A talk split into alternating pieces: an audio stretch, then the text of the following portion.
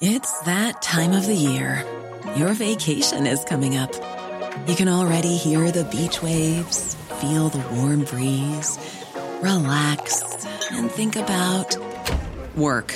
You really, really want it all to work out while you're away. Monday.com gives you and the team that peace of mind. When all work is on one platform and everyone's in sync, things just flow wherever you are. Tap the banner to go to Monday.com.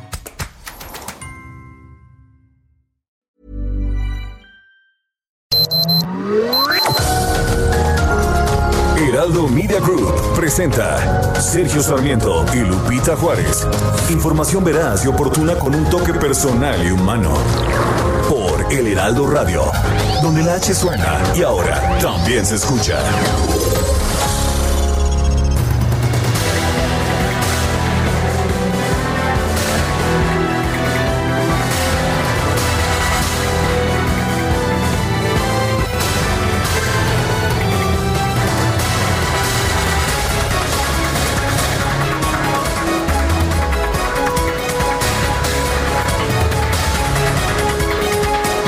Pues una vez más, una vez más amanece tomada la avenida Juárez y uh, una parte del Paseo de la Reforma con un campamento. Una vez más, las casas de campaña están vacías. Lo sé muy bien porque pasé por ahí anoche y bueno, pues no los culpo. Llovió fuertísimo, pero estaban vacías. Entonces, nuevamente tenemos un plantón de casas de campaña pues que está generando problemas. Ayer generó problemas viales y eso que era domingo por la noche en la zona del centro de la Ciudad de México. Y a pesar de que en un principio la policía capitalina reaccionó quitando las tiendas de campaña que se estaban colocando, el presidente López Obrador, que tiene pues el colmillo político bien largo y bien retorcido, dijo no, no, que se queden, que se queden el tiempo que sea.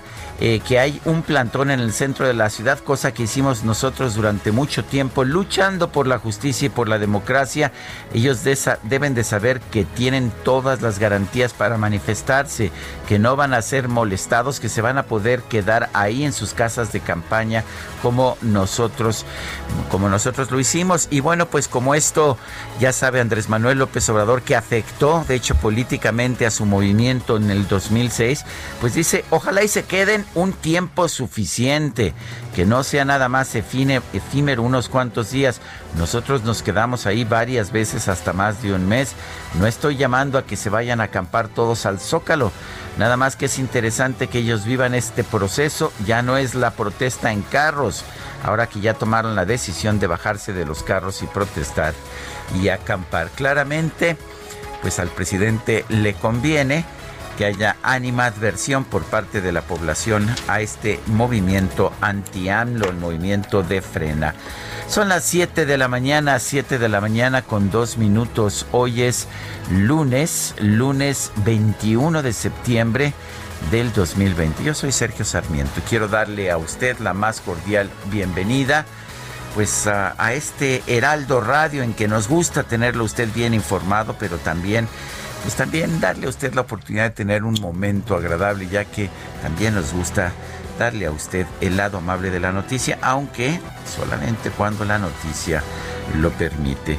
Y bueno, eh, yo quiero aprovechar que estamos empezando y estamos empezando con muchas ganas y mucha alegría para darle la bienvenida a otros tres nuevos integrantes de este grupo del Heraldo Radio. Gracias a quienes nos escuchan allá en Tapachula, Chiapas, en el 96.3 de FM. También a quienes nos oyen en el Heraldo Radio en Tehuantepec, 98.1 de FM. Ah, son dos, yo pensé que eran tres los nuevos integrantes, pero no parece que me equivoqué. Y bueno, pues a ellos dos. Bienvenidos a esta familia que ya estamos llegando casi a una veintena creo que estamos en 18, ¿no? En estos momentos, o sea que, pues adelante.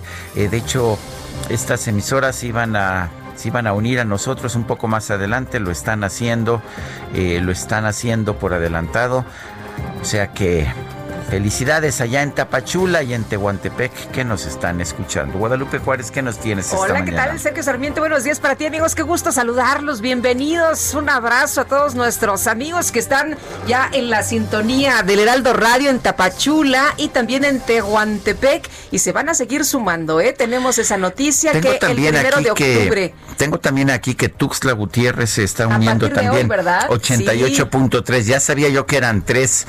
88 de Tuxtla, 96.3 de Tapachula y 98.1 de Tehuantepec. Y las que van a seguir, porque todavía, todavía esto va a continuar sumando. Y un abrazo a todos los eh, amigos que nos escuchan, que ya se están preparando, listos para empezar muchos de ellos las clases en la UNAM en este ciclo escolar 2020-2021 que empieza de manera inédita y vía remota. Así que, bueno, pues un saludo a todos ellos, que tengan un extraordinario ingreso para los que pues por primera vez están empezando ahí en la máxima casa de estudios. Ya el eh, rector Graue mandó un mensaje de bienvenida, ya les estaremos platicando.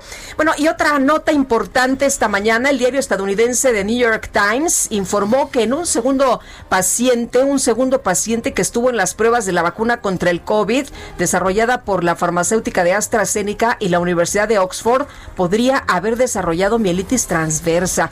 El equipo científico de la vacuna descartó que pues eh, esta inmunización le haya generado la inflamación de la médula espinal. La compañía habría informado que el primer participante recibió una dosis de la vacuna antes de desarrollar la mielitis. Sin embargo, el New York Times dijo que pues se contactó bajo la condición de anonimato de que un segundo participante se le detectó la enfermedad después de la aplicación de la vacuna y AstraZeneca desconoce de este segundo caso. Expertos médicos dicen que pese a que la mielitis transversa está catalogada como una de las enfermedades raras, es una señal de alarma en que se halle en uno de los participantes, afirmando que podría registrarse un patrón peligroso de seguridad para las personas. La farmacéutica ha asegurado que los padecimientos de inflamación en la médula espinal no están asociados con la vacuna. Y bueno, pues en otros en otros temas eh, falleció, eh, como como usted seguramente sabe, este día 18 de septiembre Ruth Bader Ginsburg, la ministra de la Suprema Corte de Justicia de los Estados Unidos. Y bueno, pues ah, resulta que esto ha generado una pues un fuerte movimiento político, una gran controversia ya en los Estados Unidos. En 2016, cuando falleció Anthony Scalia, un ministro conservador. Eh, el gobierno, o más bien el Senado, se opuso a nominar o aceptar la nominación que venía de Barack Obama porque dijo que tenía que ser el nuevo presidente quien nominara. Bueno, lo que está pasando en esta ocasión es que el presidente de los Estados Unidos, Donald Trump, dice que es su obligación nominar de inmediato. Ya ha dicho que va a nominar a una mujer y está presentando, está de hecho evaluando posibles candidatas para, para este puesto de la Suprema Corte de Justicia. Esto ha generado una gran controversia en los Estados Unidos.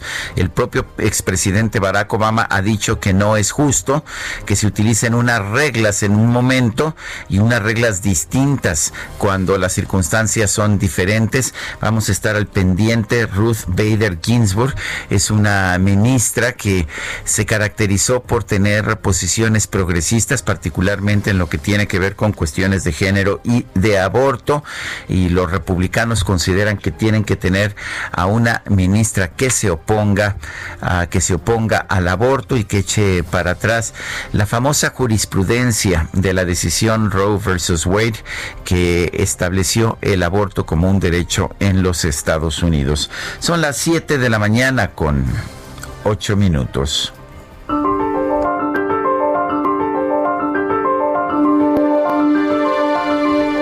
Y la frase del día, se sienten ofendidos cuando deberían ofrecer disculpas. Andrés Manuel López Obrador.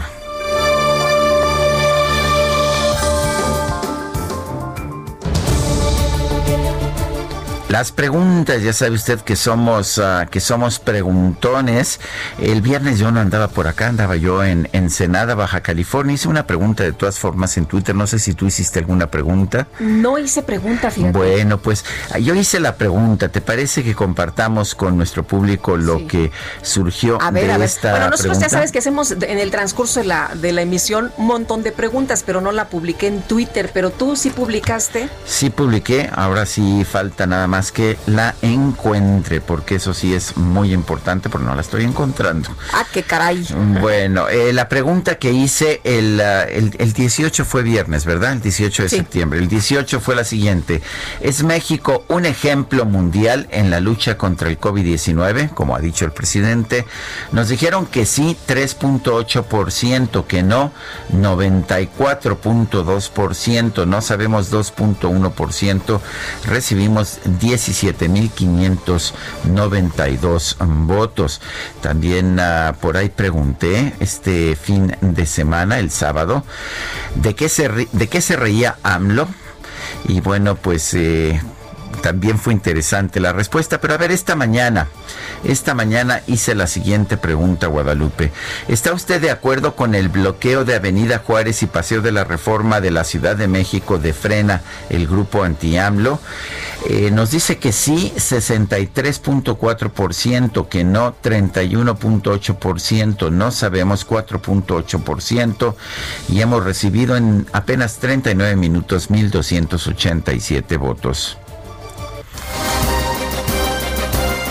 Las destacadas del Heraldo de México. Y ya está con nosotros aquí en la cabina Itzel González con las destacadas. ¿Cómo estás? Buen inicio de semana, Itzel. Lupita, Sergio, amigos, muy buenos días. Excelente inicio hoy, de hoy semana. Hoy sí no vino combinada, ¿eh? No, ya ves, ah, no. mascarilla floreada, pero chamarra amarilla. Chamarra amarilla para las lluvias, para eso tal? del chipichipi pero blusa amarilla. Oye, qué, qué bárbaro, ¿verdad? Estaba lloviendo en Estaba diferentes lloviendo partes. en diferentes partes de la Ciudad de México. Oye, y no ayer tormenta, fuerte. ¿no? Estos últimos días, pura tormenta, ¿no? Y chequé el pronóstico del tiempo, nos lo dirán al rato nuestros amigos, pero va a llover toda la semana. Les adelantamos que saquen el paraguas, saquen el chipiturco, porque se viene la lluvia durante toda la semana. Sergio Lupita, amigos.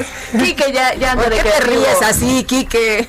Ya, desde el lunes y, y creativo amanece. Hombre, nuestro hombre. operador. Ay, Quique, vamos de ay, ganancia, Quique, vamos es de el ganancia. jejeje del presidente. No, ese sí estuvo muy rudo. Pues hay que trabajar, Lupita, Sergio, amigos. Uy, ya vas a empezar, Itzel. No, información. hombre, apenas que vamos a cotorrear de que y que ya va a entrar el otoño y que no sé cuántas cosas más. ya mañana, ¿no? mañana sí. Mañana, Mañana. se nos acaba el verano, que parece que ya se acabó desde hace algunos Sí, días. Bueno, es que nosotros tenemos veranos muy lluviosos. Lluviosos. Pero a ver, en Ensenada, Baja California, ¿Qué tal donde estaba? andaba yo por ahí, este, llegamos a tener 37 grados, este, el viernes, 37 grados. Tranquilo.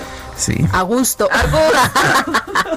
Nosotros aquí todo el fin de semana muy nublado, frío, lluvioso, pero tienes razón, Itzel, hay que trabajar. Hay que trabajar o nos jalan las orejas, así que ¿qué les parece si comenzamos con la información de las destacadas del Heraldo de México? En primera plana, prioridad a lista 4T, programa de igualdad. Segov impulsó decreto que contiene acciones puntuales para garantizar los derechos y disminuir la violencia contra las mujeres. País, Santiago Nieto arrecia plan contra lavado. La unidad de inteligencia financiera aseguró 1.548 cuentas ilícitas al mes. Ciudad de México asociadas a COVID, 9 de 10 muertes en hospitales. Se trata de 18.823 personas, de acuerdo con información básica de actas de defunción del registro civil, con corte al 31 de agosto. Estados, Sonora, Durazo encabeza las preferencias. El morenista lidera las simpatías de la población rumbo a los comicios de 2021 para elegir gobernador. Orbe, Europa protestan contra las restricciones. Se quejan por las nuevas cuarentenas mientras los casos de COVID-19 suben. Meta, NFL de fantasía, Dallas recupera el ovoide con una gran jugada y le da la vuelta a los Falcons. Y finalmente, en mercados, mercado laboral, mujeres con difícil entorno. Su reincorporación al trabajo es más lenta, según el IMCO. Lupita, Sergio, amigos, hasta aquí. Perdón. Importante, muy importante. El equinoccio de verano empieza mañana martes 22 de septiembre a las 8.30 de la mañana de México. O sea que nos va a tocar. Sí, el, verano ya se acaba. Perdón, si el equinoccio debe, si el equinoccio. Yo dije, qué padre, vamos a tener dos veranos. El equinoccio empieza el equinoccio tiene lugar mañana a las 8.30, eh, hora, hora del centro de verano, de, o sea, nuestra hora de la Ciudad de México. Tenemos horarios distintos en el país, pero vamos a estar al aire, de manera que espero una fiesta para este equinoccio con el que termina el verano y empieza el otoño. ¿Verdad? Tendremos preparada, preparada una fiesta a las 8.30. A las 8.30 de la mañana. Así es, Sergio Lupita, nos escuchamos mañana. Son las 7 de la mañana mañana con 14 minutos. Vamos a un resumen de la información más importante.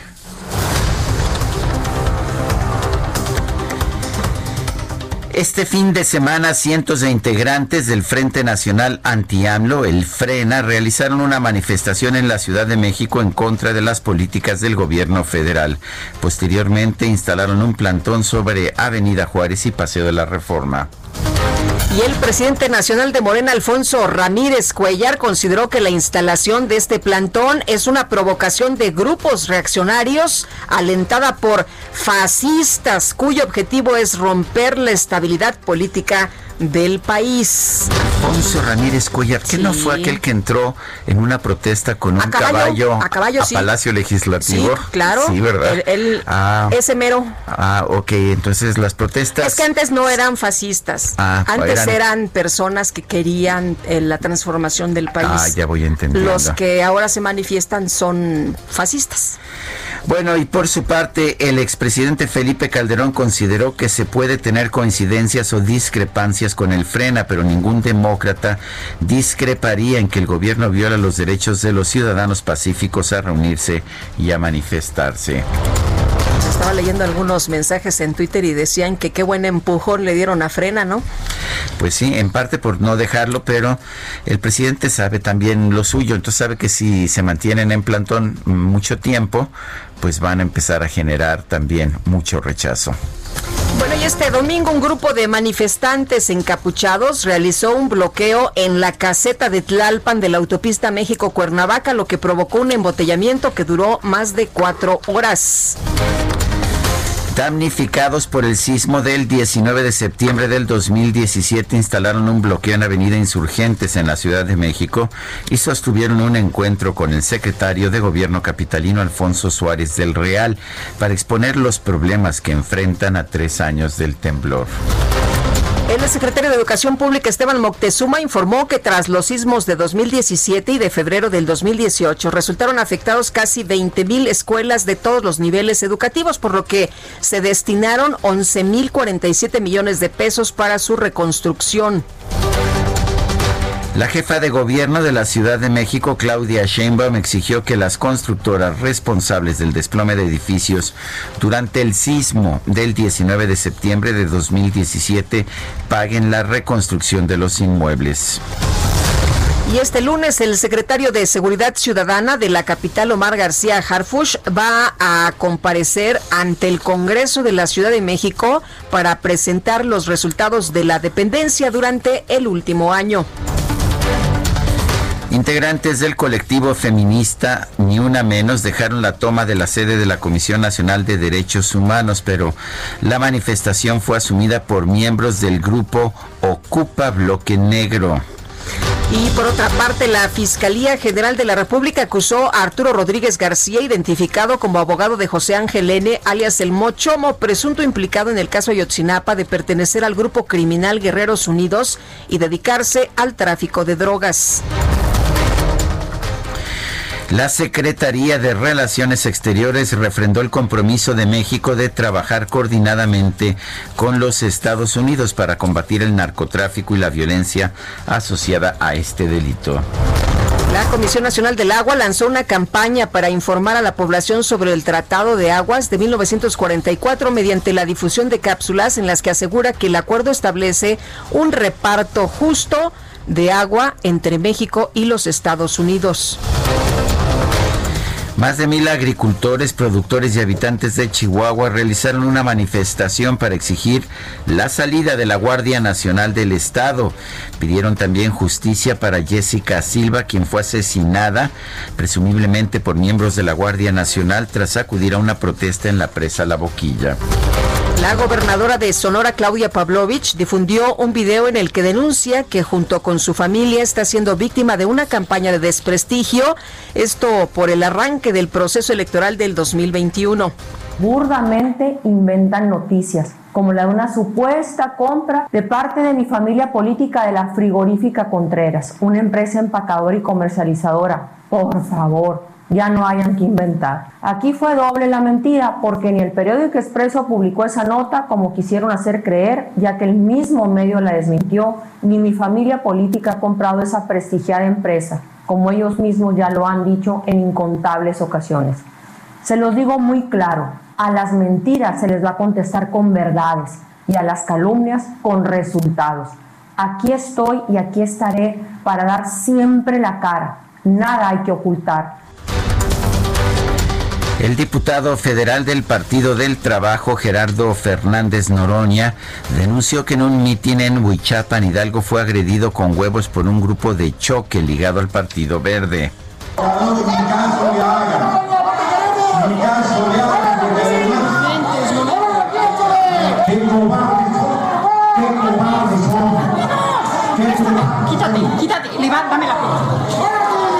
Qué cobardes son. Es un acto de provocación. Esta es la gente. Este es el mafioso que dijimos, que quiere espantar a la gente, que quiere, esos son golpeadores, vinieron encapuchados, agredirnos. Es un acto de cobardía, es un acto miserable qué no hacía eso Gerardo Fernández Noroña? Irrumpía en los mítines, en las presentaciones del presidente. Alguna vez hasta se echó en, ¿En el piso. En el piso para que no pudiera pasar el presidente Felipe Calderón. Bueno. Pues así eran las cosas. Se están revirtiendo las cosas, ¿verdad? Pues sí. Y bueno, por lo pronto, si fue este grupo ligado al Partido Verde, pues ya le dio sus cinco minutos a, a Fernández Noroña. el titular de la Unidad de Inteligencia Financiera, Santiago Nieto, reveló que el organismo podría colaborar con el INE para intervenir en cualquier tipo de procedimiento de fiscalización o de detección de riesgo vinculadas con partidos políticos o candidatos. Gabriel García Hernández, coordinador nacional de programas para el desarrollo, informó que los premios que ganaron ocho escuelas públicas por la rifa del avión presidencial serán depositados directamente en las cuentas donde se manejan los recursos del programa La Escuela es Nuestra. El Instituto para devolverle al pueblo lo robado informó que la séptima subasta con sentido social que se realizó este fin de semana recaudó 42.6 millones de pesos, de los cuales 29.6 millones de pesos serán destinados al sector salud. El coordinador del PAN en la Cámara de Diputados, Juan Carlos Romero Hicks, advirtió que en el proyecto de presupuesto de egresos de la Federación para 2021 no están considerados los 20 mil millones de pesos necesarios para la compra de vacunas contra el COVID-19. El subsecretario de Prevención y Promoción de la Salud, Hugo López Gatel, reportó que en México hay una reducción de 3% en el registro de casos estimados de COVID-19, 24% menos pacientes recuperados y 60% menos muertos. Entre la semana 36 y la 37, la epidemia se redujo 24%. La epidemia me refiero al número de casos estimados comparando los que se estimaron para la semana 36 con los de la semana 37. Fueron 24% menos en la semana 37. El reporte completo de la Secretaría de Salud indica que en México ya hay 697.663 contagios de coronavirus. Los decesos alcanzan ya los 73.493. El gobierno de la Ciudad de México informó que esta semana se van a mantener las acciones de atención prioritaria en 158 colonias que concentran la mayor cantidad de casos de COVID-19. Este lunes alrededor de 350 mil estudiantes de la UNAM regresarán a clases de manera virtual. Y medios internacionales reportaron que un segundo voluntario de las pruebas de la vacuna contra el coronavirus que desarrolla la farmacéutica AstraZeneca presentó una enfermedad neurológica inexplicable. Un juez en Estados Unidos suspendió temporalmente las restricciones anunciadas por el presidente Donald Trump en contra de las aplicaciones chinas WeChat y TikTok. En Alemania, miles de personas marcharon para exigir que el gobierno ayude a los migrantes varados en Grecia, quienes se encuentran sin albergue desde el incendio registrado en el campo de refugiados más grande del país. Bueno, y en información deportiva, en último minuto ganan los Dallas Cowboys, ganan también los empacadores, los empacadores de Green Bay, los jefes de Kansas City también de último minuto derrotan a los cargadores de Los Ángeles. Son las 7 de la mañana con 25 minutos. Regresamos en un momento más.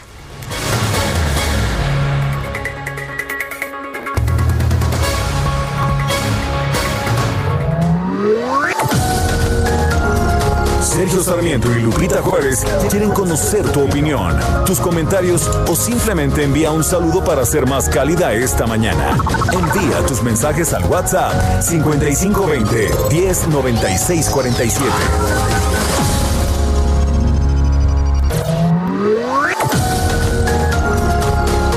Continuamos con Sergio Sarmiento y Lupita Juárez por El Heraldo Radio. Quiero enterrar el pasado y creer que eres mía. Y que en tus sueños perdida te acerques si quieras vivir junto a mí. Por eso te digo bajito que doy lo que sea por contigo. Eso te canto al oído mi secreto cautivo, sin miedo a decir yo, yo te quiero. Estamos escuchando música de Jorge Drexler, este compositor uruguayo que nació en Montevideo el 21 de septiembre de 1964, aquí acompañado de Pablo Alborán. Jorge Drexler, un compositor de gran sensibilidad, enorme inteligencia, y me parece realmente un maravilloso, maravilloso compositor. Ganó el premio Oscar a Mejor Canción Original en 2005 por su tema Al otro lado del río, pero toda su trayectoria es realmente maravillosa. ¿Te gusta Guadalupe? Me gusta y creo que a todo el equipo le gusta porque pues todo el mundo estaba muy contento, muy conforme. Pues sí, aunque ayer nos hicieron las propuestas y nadie contestaba, yo tuve que llegar en la madrugada para decir, bueno, ya, Vamos a escuchar a Jorge Drexler. No habían levantado la mano. Ah, Ajá. también hubo lana. No, hombre. Lo sabía. Solo beso has parado mi tiempo. Canta por dentro un corazón. Bueno, hoy tenemos mensajes esta mañana. Leti Cuevas nos dice excelente inicio de semana, Lupita y Sergio, que Dios los llene de bendiciones y salud siempre. Igualmente, doña Leti. Bueno, y hoy ya estamos, ya estamos en vivo, transmitiendo en Radio Tuxtla Gutiérrez 88.3 de FM. Les decía, les decía temprano en la mañana que hoy se estaban sumando varias emisoras. Y bueno, Tuxtla Gutiérrez eh, se acaba de unir eh, previamente más temprano en la mañana, el Heraldo Radio en Tapachula 96.3 de FM y el Heraldo Radio en Tehuantepec 98.1 de FM. Con estas ya son 19 las emisoras que transmiten este programa a lo largo y a lo ancho de la República Guadalupe. Y así como usted lo escuchó, así lo estamos celebrando. Oye, un saludo también a la historiadora, eh, historiadora Sofía Guadarrama que nos está escuchando esta mañana. Le mandamos un fuerte abrazo. Y saludos también a Stephen King, el pues el escritor, ¿El escritor? de terror que está cumpliendo 73 años de edad. Iba yo a poner una frase del día que decidí no poner. O sea que si te la digo ahora es nada más para que sepas que, bienvenida, bienvenida. no la voy a poner. Y la frase es de Stephen King, por supuesto. Y dice esta frase, yo tengo el corazón de un niño. Sí, lo tengo en un tarro sobre mi escritorio. ¿Qué te parece, Digna frase de este escritor. Bueno, son, ¿qué más tenemos? Oye, qué buenas, qué buenas novelas, ¿eh? Si no han leído nada de él, se los recomendamos. Oye, dice Miguel Jiménez, muy buenos días y Sergio, excelente inicio de semana. Eh, Lupita y Sergio, saludos cordiales a todos los radioescuchas del dúo dinámico de la información. Y dice otra persona, Francisco 1955, buenos días Sergio Lupita.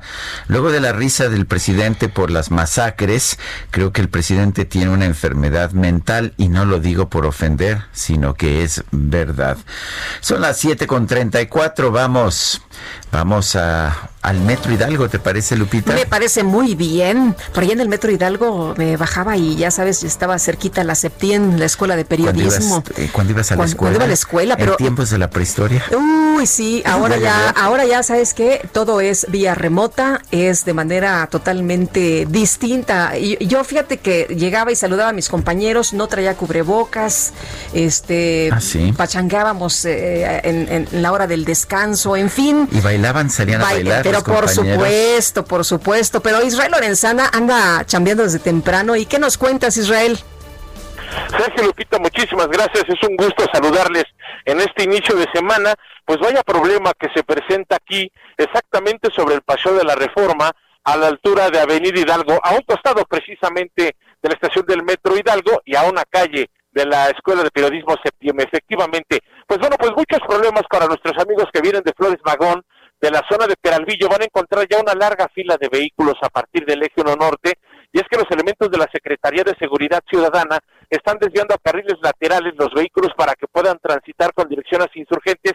Hay que recordar que tenemos un plantón exactamente sobre Avenida Juárez y también ya han abarcado el paseo de la reforma a la altura de donde está el caballito Sergio Lupita, pues han instalado ya más casas de campaña. Toda esta zona está delimitada por vallas y además también pues por algunas eh, trafitambos, estos eh, tambos en color anaranjado, para evitar que se registren accidentes. Hay muy pocas alternativas para nuestros amigos.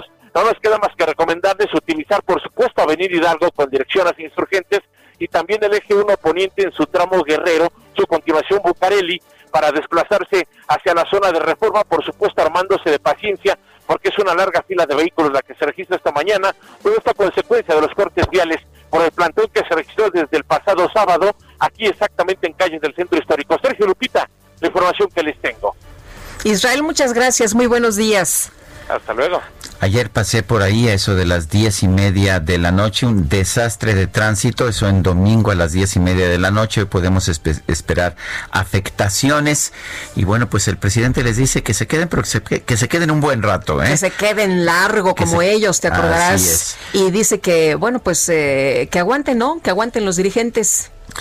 Bueno, son las 7 de la mañana con 36 minutos. Se, fíjese usted que, bueno, se cumplieron ya tres años de este sismo del 2017, 19 de septiembre también. Pero ¿qué pasó con las personas que resultaron damnificadas luego de este fuerte movimiento telúrico? Vamos a platicar con Karina Solís. Ella es vocera de Damnificados Unidos y agradecemos que nos tome la llamada. Karina, muy buenos días. Hola, buenos días. Hola Karina, cuéntenos, eh, después de, estos años de los sismos del 2017, eh, son tres años, ¿qué, eh, qué, qué, avances hemos tenido? ¿Cuántos damnificados hay todavía que no tienen pues resuelta su situación? Hola, buenos días, muchas gracias por el espacio. Pues en realidad nosotros como damnificados unidos de la Ciudad de México hemos estado al tanto de estos avances, al tanto de también los retrasos y nosotros vemos pues un avance todavía bastante corto, eh, más o menos el 30% de avance en la reconstrucción, según los datos que maneja el portal de reconstrucción y pues también digo el, cuando abres la página y puedes ver ese portal y también el dato que nosotros tenemos de los predios que hacen falta eh, organizados en Damnificados Unidos por volver a su casa. Eh, Karina, ¿cuál es la situación, cuál es la relación que tienen ustedes con el eh, gobierno de la ciudad? Tengo entendido que se van a reunir con el secretario de gobierno, Alfonso Suárez del Real. Así es, nosotros manteníamos eh, una eh, mesas de trabajo con el comisionado para la reconstrucción y quincenalmente con la jefa de gobierno Claudia Sheinbaum a raíz de la pandemia y pues a raíz de también el desconocimiento que hicimos por la falta de cumplimiento de acuerdos que hace el comisionado César Cravioto.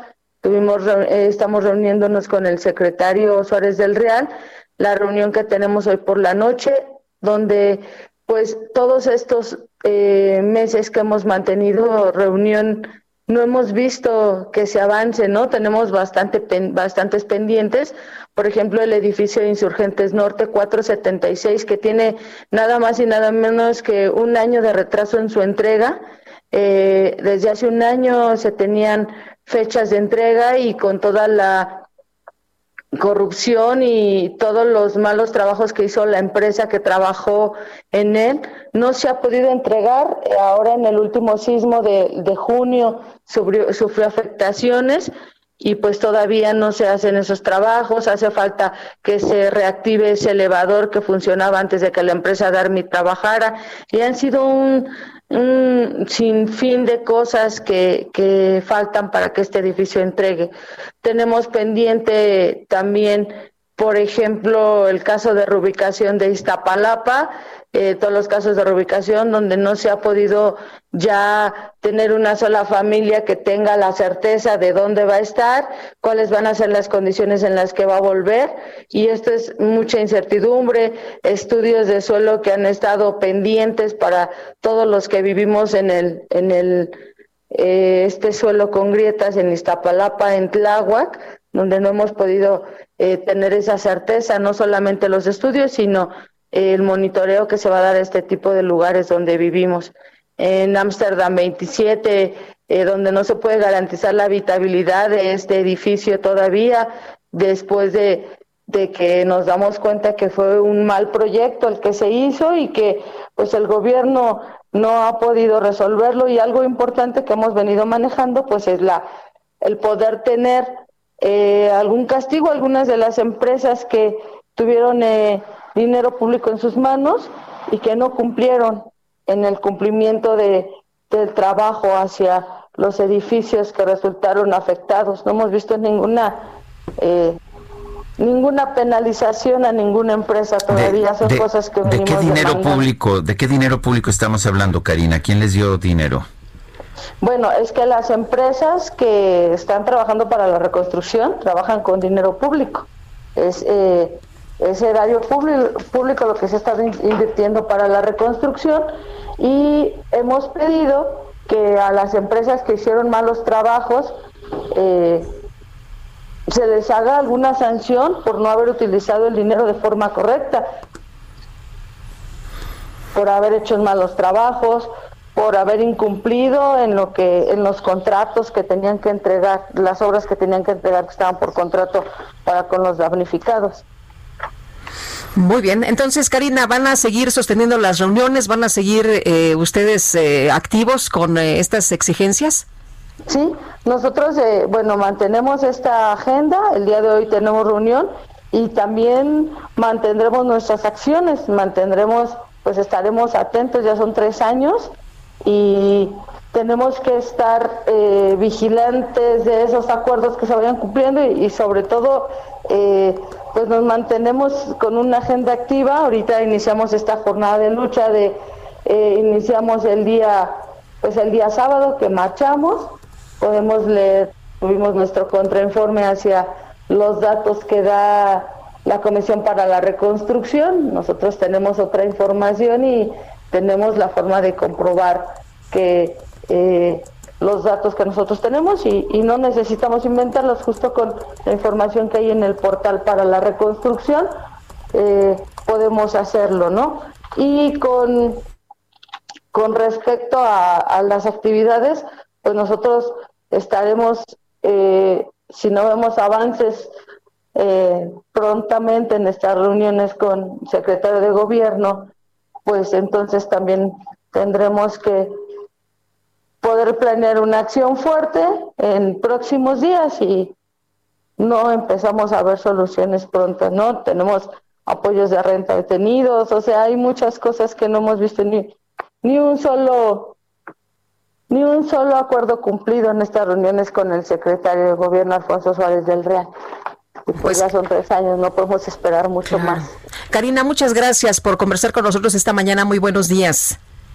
Sí, muchas gracias a ustedes. Buenos días. Ayer, ah, bueno, este fin de semana, el grupo Frena, Frente Nacional Anti-AMLO, colocó tiendas de campaña en Avenida Juárez eh, que bloquean parcialmente el paseo de la Reforma enfrente del Caballito. Eh, ayer pasé por allá, no había nadie en las tiendas, pero sí están generando esta mañana en particular serios problemas, serios problemas a, a los ciudadanos, a la gente que tiene que trasladarse a sus trabajos. Tenemos en la línea telefónica Gilberto Lozano fundador de Frena. Gilberto Lozano, buenos días, gracias por tomar nuestra llamada. Hola. Gilberto, ¿nos escucha? Nos escucho bien, usted. A ver, es que nosotros no lo está. A ver, ya, vamos a ver si ya lo escuchamos. Sí, don Gilberto, a ver, cuéntenos. El presidente los invita a que se queden, pues, en la calle el tiempo que ustedes quieran. Evidentemente, esto va a afectar a los ciudadanos. ¿Qué piensan ustedes? Bueno, nosotros, como lo saben todo México, estamos en tránsito al Zócalo y estamos en bloqueados y como está también secuestrado el centro histórico, cerrados los espacios, evidentemente el señor eh, varios errores que vamos a hacer la, llamada otra vez porque no estamos escuchando bien a Genaro Lozano, este, a Gilberto, Lozano, perdón. Es una llamada importante. Nuestro equipo de producción va a realizar nuevamente estas llamadas. En otros temas, el INEGI dio a conocer esta mañana eh, los indicadores, el indicador trimestral del ahorro bruto. Este disminuyó 22.8% en el segundo trimestre del 2020 frente al trimestre pre previo con datos desestacionalizados. El ahorro de la economía interna cayó 33.2%. Los requerimientos de ahorro procedentes del resto del mundo para financiar la economía fueron positivos. Eh, en su comparación anual, el índice trimestral de ahorro descendió 27.8% en el segundo trimestre en comparación con el mismo periodo del año anterior. Y ya tenemos a Gilberto Lozano eh, nuevamente en la línea telefónica. Gilberto, perdón, pero no lo escuchábamos. Eh, nos decía usted que ustedes están en camino al Zócalo y que por eso se han colocado allá en Avenida Juárez, pero a ver, el, el daño a la ciudadanía es bastante significativo. Eh, claro, y hay un responsable con nombre y apellido, se llama Andrés López. Mira, Sergio, es importante que toda la ciudadanía sepa lo siguiente. Nosotros anunciamos con bastante anticipación y con permisos con acuse de recibo para hacer nuestra manifestación en la Plaza Constitución que le pertenece a los mexicanos. El señor da órdenes de secuestrar el centro histórico, bloquea con miles de granaderos con su apoyo de Claudia Sheinbaum y comete varios delitos importantes. Privación ilegal de la libertad, no dejaron entrar alimentos el primer día, no nos permitieron colocar sanitarios, no nos dejaban entrar y salir, la gente entonces empezó a tener un problema para poder inclusive tomar medicamentos, de salir a buscar un baño, y ahí en el hemiciclo Juárez, y que realmente estuvimos secuestrados las primeras 36 horas, se ganó un amparo para que nos dejen libertad de entrar y salir como un primer ciudadano que, que generamos ese amparo, y se desacató completamente la orden federal por parte de Andrés López, por parte de Claudia Sheinbaum, y los policías que estamos con testimonio de miles de personas que no dejaban entrar y salir a la persona ya con una orden federal. Hay un desacato total, esto va a, a, a configurar un delito penal y queremos decirlo con todas sus palabras. Estamos secuestrados. Apenas hoy, después de más de 48 horas de negociación, nos permitieron meter 20 sanitarios portátiles que están contratados para el Zócalo. Nosotros nos consideramos en tránsito y el señor López está causando todos estos problemas para sentirse completamente como reyesuelo del centro histórico. Inclusive afectando a los comerciantes al pedirles que cerraran los negocios desde el sábado a mediodía, cosa que no tiene ninguna razón de ser porque hemos demostrado en cinco caravanas, en cinco ocupaciones de plazas en 170 ciudades, haber marchado al Zócalo el 30 de agosto, que somos un movimiento pacífico, educado, y si tú me encuentras un video donde alguien tira un papel en la calle, búsquenme por favor, porque eso no es cierto. Gilberto, eh, el presidente ha dicho esta mañana en su conferencia que los integrantes de Frena tienen garantizada la libertad de manifestación y que pues ya llegará la consulta de revocación de mandato para que participen. Muy bien, el, señor presidente es tan eh, eh, verdaderamente un farsante. El decir que con un trébol de cuatro hojas que iba a rifar un avión que no es avión, esto es más de lo mismo. No se ha garantizado ninguna libertad, se pisoteó el derecho de los mexicanos a manifestarnos y esto es propio de lo que ocurre nada más en Caracas, Venezuela, con Nicolás Maduro. Haber detenido a la gente, haberla sitiado por todas las calles y lados para no permitir salir, marco con toda claridad. El señor es un farsante que engaña a los mexicanos de lo que realmente está pasando. Manda un grupo de choque a empujar unas tiendas de campaña, haciéndolas ver que están vacías. Pues claro, señor, alguien tiene que ir al, baño.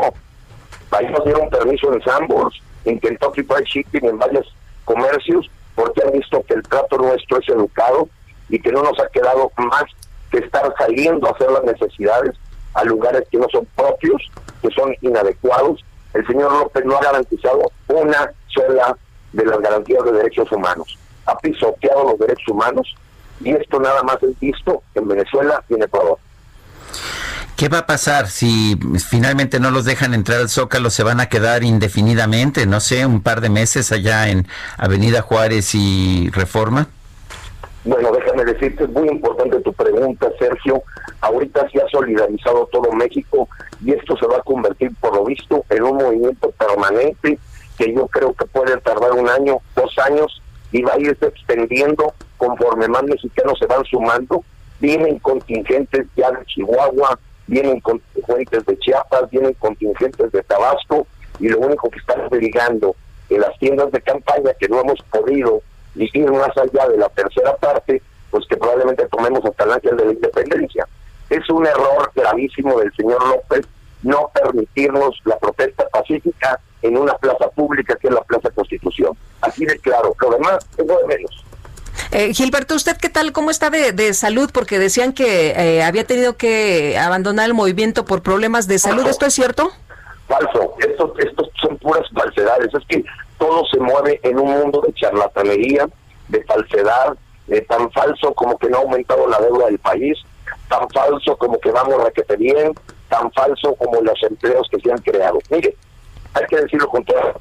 Lo único que tengo en este momento es una afonía motivo de los gritos del primer día.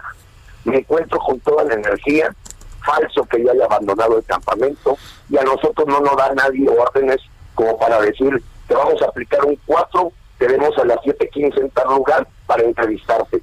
El liderazgo de este proceso es de muchos mexicanos y no vamos a vulnerar el movimiento que está tomando una fuerza donde ya ciertos empresarios dicen, Gilberto, ¿Qué necesitan? Esta cosa la vamos a hacer en grande. Eh, Gilberto, otra otra cosa, eh, tengo entendido que les ha invitado a platicar Alfonso Suárez de Real, el secretario de, Gobierno de la Ciudad de México, y que ustedes han rechazado este encuentro. Es muy sencillo, al señor se le ha dicho claramente, déjanos transitar al Zócalo, lo demás no platicamos con gente que no toma decisiones yo platico con gente que toma decisiones. ¿Para qué platico contigo? Para que seas un interlocutor. A mí preséntame a Andrés López aquí y que el señor simplemente me diga por qué no nos está dejando ir a una plaza pública. Es todo. Muy bien. Pues ah, yo quiero agradecerle Gilberto Lozano, fundador de Frena, el haber conversado con nosotros esta mañana. Muchas gracias, Sergio. Y quiero decirles que hay una solidaridad impresionante, inesperada, más allá de lo que de lo que y debo decir lo siguiente el grupo de choque contratado por Claudia Sheinbaum queremos hacer patente que no vamos a permitir que sigan insultando y perdiendo a muchas damas que están ahí. Damas que con valentía, heroísmo, buscando llegar al zócalo para estar en una protesta pacífica, serán agredidas por gente claramente identificada por fones del Palacio Nacional, que ya sabemos quiénes son esos youtubers, ya conocemos la gente que usa, y ayer estuvieron empujando a damas. Y esa es gente totalmente que dice, bueno, si simpatizas con López, pues ¿por qué no te vas a la de independencia? No pasan de 40 gentes, pero son agresivos, radicales y son un grupo de choque. Claudia Sheinbaum en este momento para nosotros es enemiga pública número uno por lo que está causando en Avenida Reforma. Gracias Gilberto Lozano por hablar con nosotros.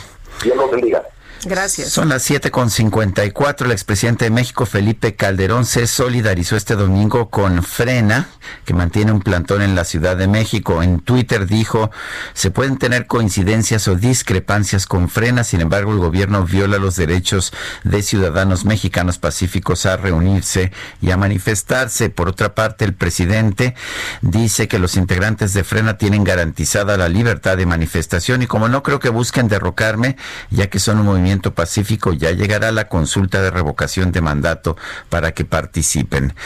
Son las 7 de la mañana con 54 minutos. Mándenos usted un mensaje a WhatsApp 55 20 10 96 47. Regresamos. Y no puedo vivir sin sentir en mi cuello tu aliento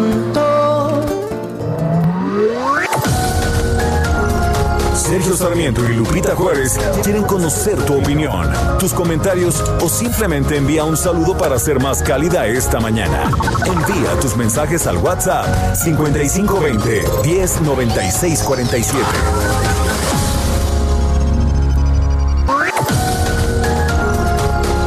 Continuamos con Sergio Sarmiento y Lupita Juárez por El Heraldo Radio.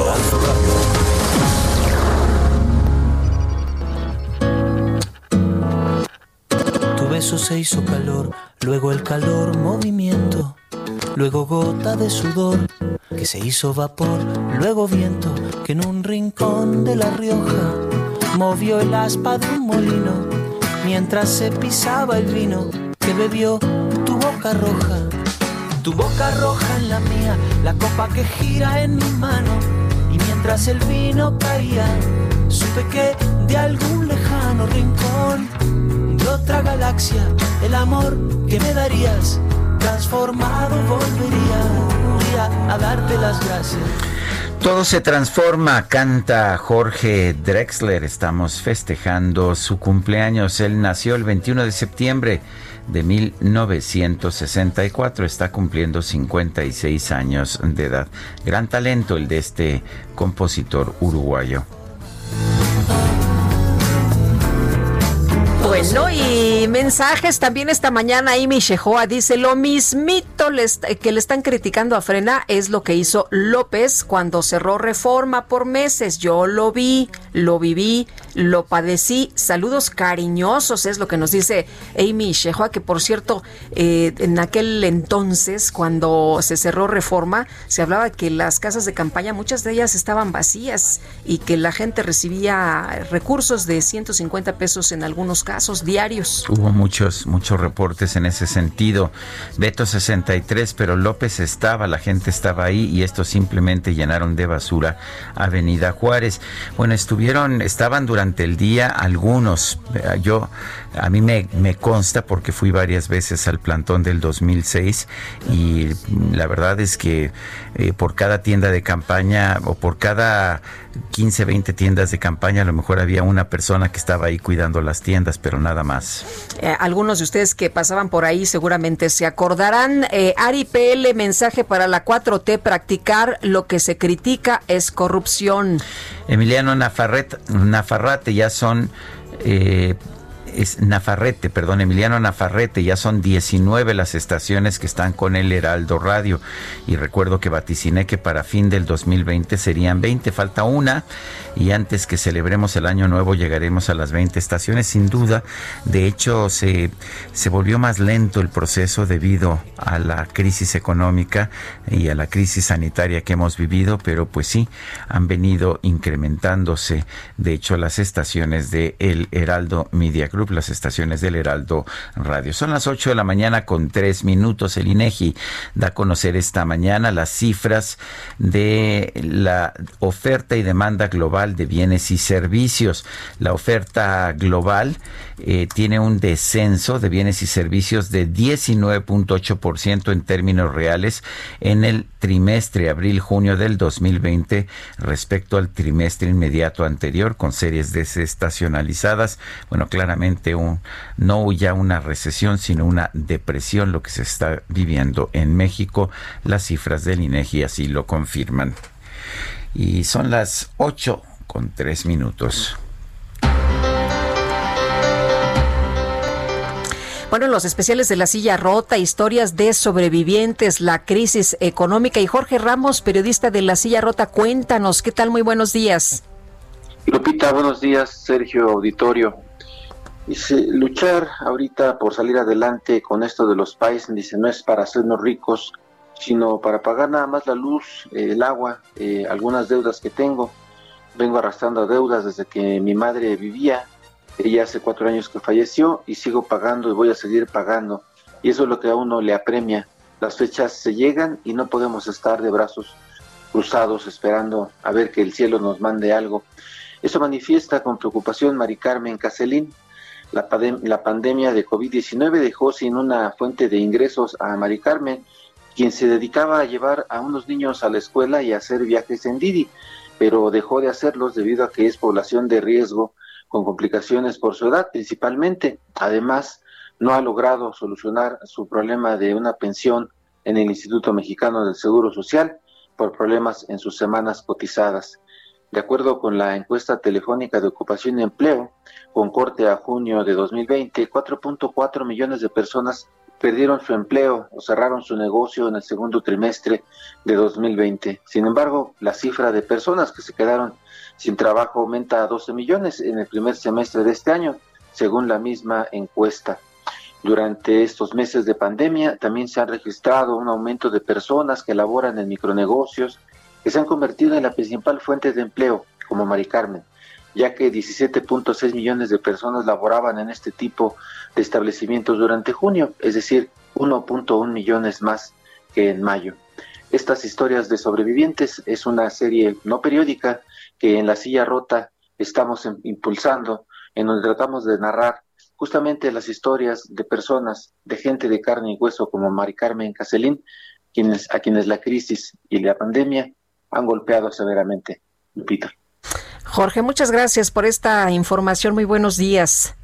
Buenos días. Hasta luego. Bueno, pues ahí las historias de sobrevivientes, a pesar de que nos dicen desde el gobierno que las cosas van muy bien. El Hospital de la Princesa en Madrid, allá en España, tiene el registro del primer mexicano al que se le aplicó una vacuna en fase experimental contra el COVID-19. En la línea telefónica, Ernesto Herrera, director de fotografía. Ernesto Herrera, buenos días. Gracias por tomar la llamada. Buenos días, Sergio. Buenos días, Lupita. Hola, ¿qué tal? Muy buenos días. Eh, cuéntenos, cuéntenos, Ernesto, ¿cómo ha sido esta experiencia de la vacuna? Ah, bueno, eh, ah, es, para mí ha sido una experiencia emocionante contribuir, ayudar, saber que estamos pasando una, una crisis mundial, una pandemia de este tipo, eh, y, permanecer con los brazos cruzados sin hacer nada es, es más difícil que intentar ayudar de alguna manera como, como he modestamente hecho yo, ¿no?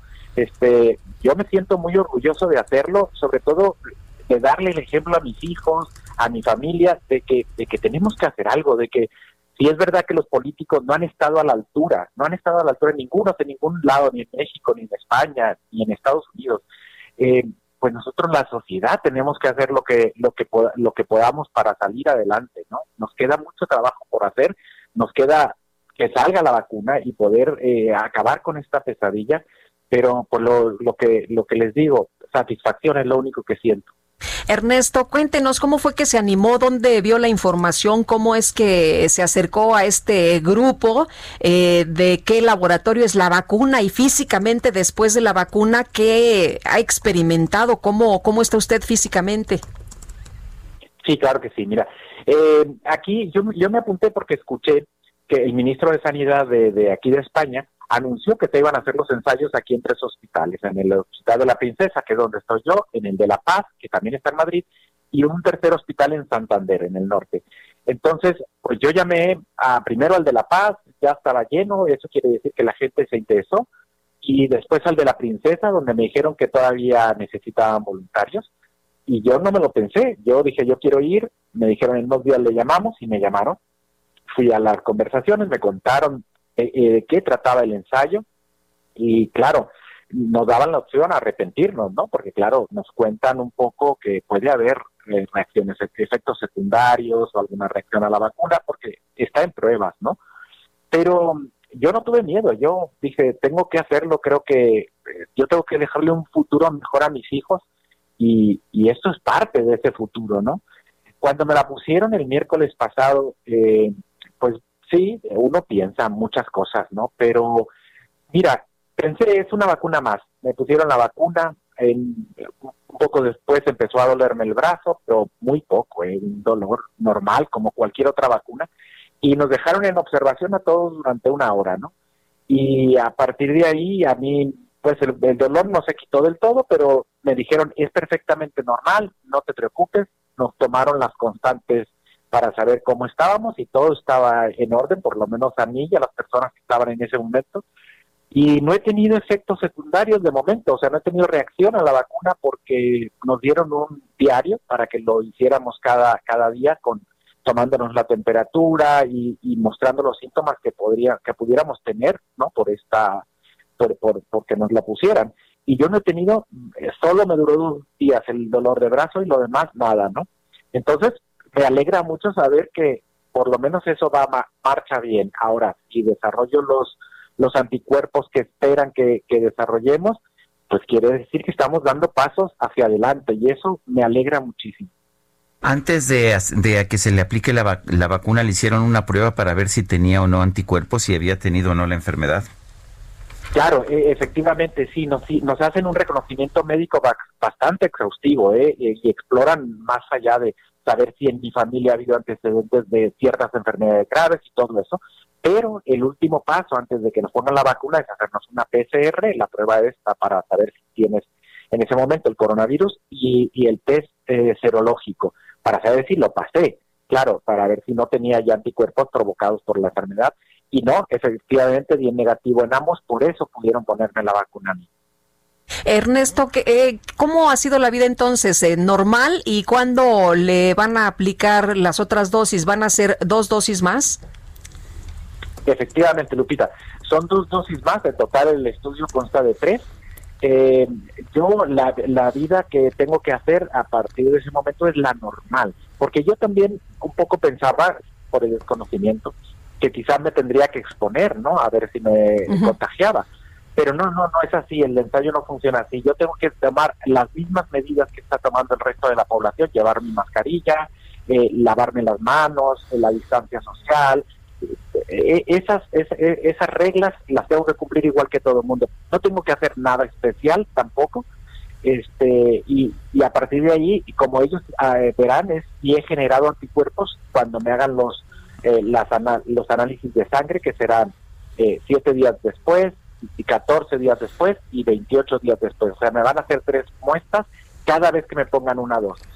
Y respecto a las siguientes dosis, no, no, no, no sé exactamente el día porque hay tres subgrupos en donde van a espaciar las dosis en los distintos grupos de diferente manera. A unos se los pondrán al mes, a otros a los dos meses. Todo eso es parte de los ensayos. Entonces, yo estoy pendiente de que me digan cuándo me toca a mí la segunda dosis. Ernesto, ¿le dio miedo? Porque hemos eh, visto que ha habido en por lo menos uno o dos casos algunas reacciones neurológicas adversas. ¿Le dio miedo ponerse la vacuna? Mira, miedo no, pero sí me hizo pensar, Sergio, sí, o sea, tengo que reconocer, yo tengo dos hijos y todavía son pequeños, son están en la adolescencia Y, claro, lo, lo, piensas y dices, no estaré condenándome a algo, ¿no? Pero mira, yo creo, después de haber visto lo que hemos visto, gente que ha estado en la unidad de cuidados intensivos uno, dos y hasta tres meses, y que esa gente para recuperarse le va a costar meses y años para volver a estar en y, poder hacer lo que hacían antes, yo digo, bueno, ¿qué efecto secundario puedo tener yo peor que eso? no Yo no creo que la ciencia como está tan avanzada no, no puede ir a más. Y es verdad, como lo que dices tú, ¿no? Que cuando hubo el, el, el, ensayo de AstraZeneca, hubo una persona que, que tuvo un problema de salud y, y, justo fue unos días antes de que nos, nos pusieran la vacuna nosotros y gente sí se echó para atrás porque cuando estábamos ahí supe, que necesitaban más gente. Entonces, o se echó para atrás o dieron positivo en los test, ¿no? Una de las dos. Pero claro que uno que, que le hace pensar, y mi familia se preocupó más a partir de ahí, ¿no? Uy, mira lo que pasa con la de Oxford. Y bueno, pero afortunadamente parece que no tiene nada que ver, pero eso ya lo, lo hemos sabido después. Este, pero miedo no, Sergio, yo yo soy muy consciente de muchas cosas y me dan más miedo otras cosas como que no nos recuperemos económicamente, que, que la gente pase hambre, eso me da más miedo. Ernesto, ¿ha habido seguimiento en estos días del laboratorio y tengo entendido que es el que es el Janssen? Sí, es el Janssen Lupita eh, que pertenece a Johnson Johnson, al corporativo este. Eh, nosotros llevamos un diario y ahí vamos anotando y tenemos un número de urgencias que si cualquier cosa fuera de lo común, fuera de la fiebre leve que nos podría nos pudiera dar por la, la vacuna, eh, donde podemos llamar las 24 horas y tenemos una tarjeta además que si nos llegara a pasar algo urgente y terminamos en un hospital, la tenemos que mostrar para que sepan que estamos en ese ensayo. Pero directamente en estos días no hemos ni tenido que llamar al hospital ni ellos nos han llamado. Sabemos que tenemos este teléfono y en siete días después de la vacuna iremos al hospital. Muy bien. Ernesto Herrera, director de fotografía, eh, bueno, eh, mexicano que, al que se le ha aplicado esta vacuna experimental del COVID. Gracias por hablar con nosotros. No, muy agradecido. Gracias a ustedes. Hasta luego, Ernesto. Un abrazo. Muy buenos días. Interesante, ¿no? Sí, cómo no. Y bueno, pues ahí eh, tuvimos la oportunidad de, de, platicar con él, de tomar el contacto este fin de semana. Y pues interesante lo que está ocurriendo. Ojalá, Sergio, todo el mundo estamos esperando que esto pues derive en una vacuna que nos podemos aplicar todos. Y pues eh, también interesante que la gente se anime, ¿no? Que haya valientes que eh, se animen a aplicarse la vacuna, a ser voluntarios. Bueno, en, en Ciudad de México, fíjense ustedes que a partir del 15 de octubre y durante noviembre, la Secretaría de Salud de la ciudad aplicará en tiempo récord más de un millón ochocientos mil dosis de vacunas contra la influenza. Esto para proteger al personal sanitario, reducir cuadros clínicos graves y letales entre la población y evitar sobredemanda de hospitalización en plena contingencia por COVID, porque pues ya se nos juntó el eh, tema de la influenza con el del COVID. Así que contrario a las temporadas pasadas en la que habitualmente la campaña arranca en octubre, continúa en noviembre y diciembre y hasta el siguiente año. En esta ocasión se pretende en un máximo de dos meses escuchó usted bien, inmunizar al mayor número de pobladores en riesgo, incluidas mujeres embarazadas menores de 5 años y personas con alguna comorbilidad. La Secretaría de Salud solicitó a las autoridades federales más de un millón ochocientas mil dosis con base en la recomendación de la Organización Mundial de la Salud de adelantar la inmunización contra el virus estacional. Son las 8 de la mañana con 16 minutos. El Químico Guerra con Sergio Sarmiento y Lupita Juárez. Químico Guerra, buenos días. ¿Qué nos tienes esta mañana? Pues un llamado, eh, eh, eh, tomando en cuenta eso que ha decidido el gobierno de la ciudad, que lo considero muy positivo, el evitar la sindemia, o sea, que tengamos dos pandemias a finales de este año, lo cual podría ser verdaderamente desastroso para México y para la salud de, los mexicanos. Así que sí hay que vacunarse. Sergio Lupita, si lo puede hacer uno a nivel privado, si se espera que estén las vacunas eh, liberadas, pero sí es importante que la gente esté consciente de que no hay riesgo, al contrario, se disminuye muchísimo el riesgo si se vacuna ahorita uno contra la influenza para evitar la sindemia. Pero por otro lado, Sergio Lupita, ya, ya se ustedes ahorita una, una tacita de café muy temprano pero muchísimos radioescuchas así y los que nos oyen por internet también. Fíjense, si así lo hicieron, se están protegiendo contra el Alzheimer y el Parkinson. En, el, eh, en este programa he comentado varias veces que existe la sospecha por parte de la comunidad global de neurocientíficos de que el consumo diario de café protege contra estas enfermedades cerebrales crónico-degenerativas. Se pensaba que el elemento protector era la cafeína, pues fíjense que no.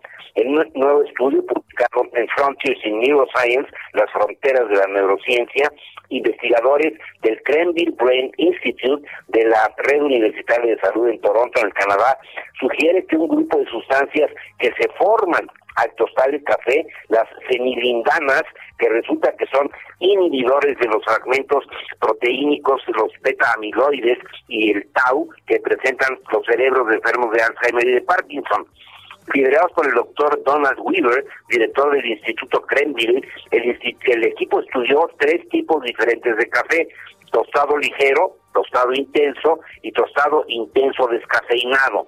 Reporta el doctor Weaver, lo estoy citando, tanto el tostado intenso descafeinado como el cafeinado demostraron una potencia idéntica en nuestras pruebas experimentales, de tal manera que pudimos observar desde el principio que su poder protector no se debía a la cafeína. Encontramos que las fenilindanas son un inhibidor dual, ya que el proceso de tostado produce mayor cantidad de fenilindanas, el café con tostado intenso resulta con un poder protector mayor. Esa es la primera vez, Sergio Lupita, que alguien investiga cómo las fenilindanas interactúan con las proteínas responsables del Alzheimer y del Parkinson, estos decamiloides y el tau, que hoy en día está comprobado que son detonadores de estas dos enfermedades. Así que vale la pena tomar café y no importa que sea descafeinado. No es la cafeína, sino las sustancias que se generan con el tostado del café, Sergio Lupita. Químico, Químico Guerra, gracias y un fuerte abrazo. Igualmente para ustedes, buen inicio de semana. Igualmente, Químico, muchas gracias, muy buenos días. Oye, qué rico huele el café, ¿verdad? a mí no me gusta. ¿No te gusta Yo el no café? tomo café. Pero te gusta olerlo. Pero me gusta el olor, no sabes cómo se me antoja. Eh, en, temas literarios, eh, de hecho, hoy es ah, aniversario del nacimiento de Stephen King, ya lo habíamos dicho, Sí. también de H.G. Wells, este escritor de ciencia ficción, pero se acaba de dar a conocer que el escritor checo Milán Kundera ha ganado el premio literario Franz Kafka 2020. ¡Bravo! Se le otorga en reconocimiento a toda su trayectoria. Esto lo anunció esta mañana la sociedad que entrega el galardón. Su obra representa no solamente una contribución extraordinaria a la cultura checa, sino que ha tenido un eco en la cultura europea y mundial después de haberse vertido en más de 40 idiomas. Esto es lo que dice el jurado sobre Milán Kundera, quien ya tiene 91 años de edad. Milán Kundera, eh, nacido en lo que era entonces Checoslovaquia, en hoy la República Checa, se exilió a Francia en 1975 para escapar a la dictadura comunista. Kundera ha seguido manteniendo una relación difícil con la República Checa, incluso después de la llegada de la democracia hasta el punto de escribir en francés y negarse a revisar las traducciones al checo de sus obras. Al recibir de los organizadores la noticia del premio, mostró su alegría y dijo sentirse honrado en especial porque se trata del premio Kafka, el premio de un colega escritor. La dictadura comunista le retiró a Milán Kundera, Kundera la nacionalidad checa por su exilio y el escritor obtuvo la nacionalidad francesa. En 2019, Kundera aceptó nuevamente la nacionalidad checa que le ofreció el actual primer ministro Andrei Babis como desagravio al trato del régimen comunista. Y bueno, yo le quiero recomendar uno de mis libros favoritos, La insoportable levedad del ser. Es si no la ha leído, tiene que leerla. Es fascinante, extraordinaria, por supuesto. Eh, ¿Te acuerdas, Sergio, que vimos hasta una película muy buena? Sí, la película es con muy buena, Juliette- sí. Creo que es con Juliette Binoche. Sí, es con Juliette Binoche, efectivamente, eh, pero además tiene, pues tiene muchos libros, Uy, no sé, la broma, este, la inmortalidad, la identidad, la despedida, la fiesta, muchos libros. Pero en fin, vamos a, vamos a otros temas, Guadalupe. Bueno, pues eh, vamos con eh, información que tiene que ver con las comparecencias, con la comparecencia de la secretaria Olga Sánchez Cordero empieza el Senado la glosa del informe y bueno, pues eh, lo ha confirmado ya el presidente de la Junta de Coordinación Política y líder parlamentario de Morena, Ricardo Monreal, al precisar que cada semana hasta finalizar octubre serán citados funcionarios del gobierno federal para el análisis de las políticas públicas del Ejecutivo.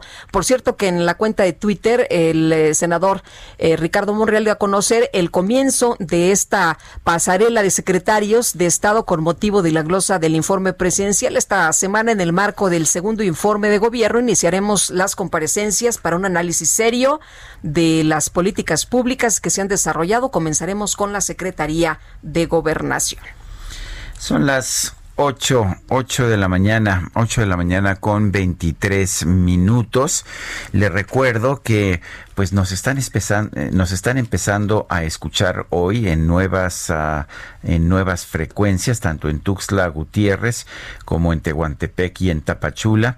En Tuxtla Gutiérrez 88.3 de FM, en Tapachula 96.3, en Tehuantepec 98.1 de FM. Con estas ya son 19 las frecuencias que transmiten este programa a través de El Heraldo. Radio.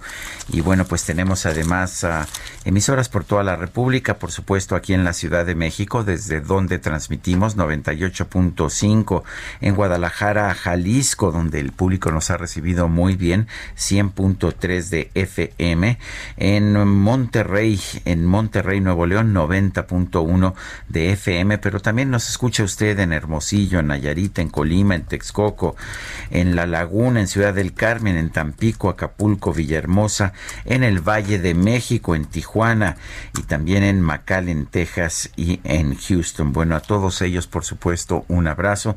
También nos puede usted escuchar a través de internet por heraldodemexico.com.mx. Guadalupe Juárez y Sergio Sarmiento estamos en el Heraldo Radio. Regresamos en un momento más. Todo se transforma.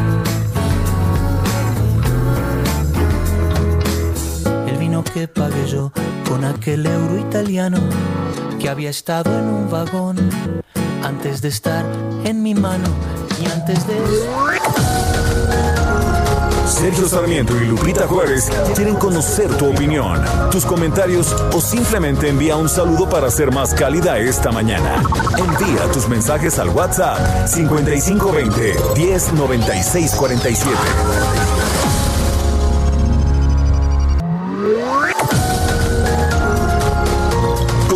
Continuamos con Sergio Sarmiento y Lupita Juárez por El Heraldo Radio.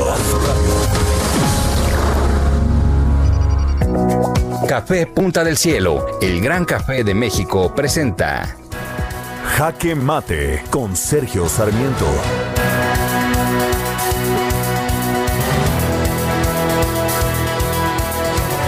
A final de cuentas, los políticos siempre demuestran ser todos iguales. Lo que menos les interesa es la gente, la gente común y corriente. Lo vimos en el 2006 cuando, cuando Andrés Manuel López Obrador tomó el centro de la Ciudad de México, instaló un campamento durante alrededor de dos meses en el Paseo de la Reforma y en Avenida Juárez. Le poco le importó el daño que le estaba causando a la gente, a los comercios de la zona, a los trabajadores. Bueno, pues ahora hace lo mismo este grupo llamado Frena, este Frente Nacional Anti-AMLO, que ha establecido su campamento allá en Avenida Juárez. Dicen que es porque no los dejan entrar al Zócalo y será lo que usted quiera. El hecho es que el daño se lo están ocasionando a los ciudadanos comunes y corrientes, los que no tienen dinero para pues enfrentar esta situación. Me parece inaceptable. Creo que el gobierno de la República debiera tomar siempre medidas para impedir que los movimientos políticos utilicen a los ciudadanos como rehenes. Lo hizo Andrés Manuel López Obrador en 2006, lo está haciendo hoy este Frente Nacional Anti-AMLO. En ninguno de los dos casos me parece justificable. Yo soy Sergio Sarmiento y lo invito a reflexionar.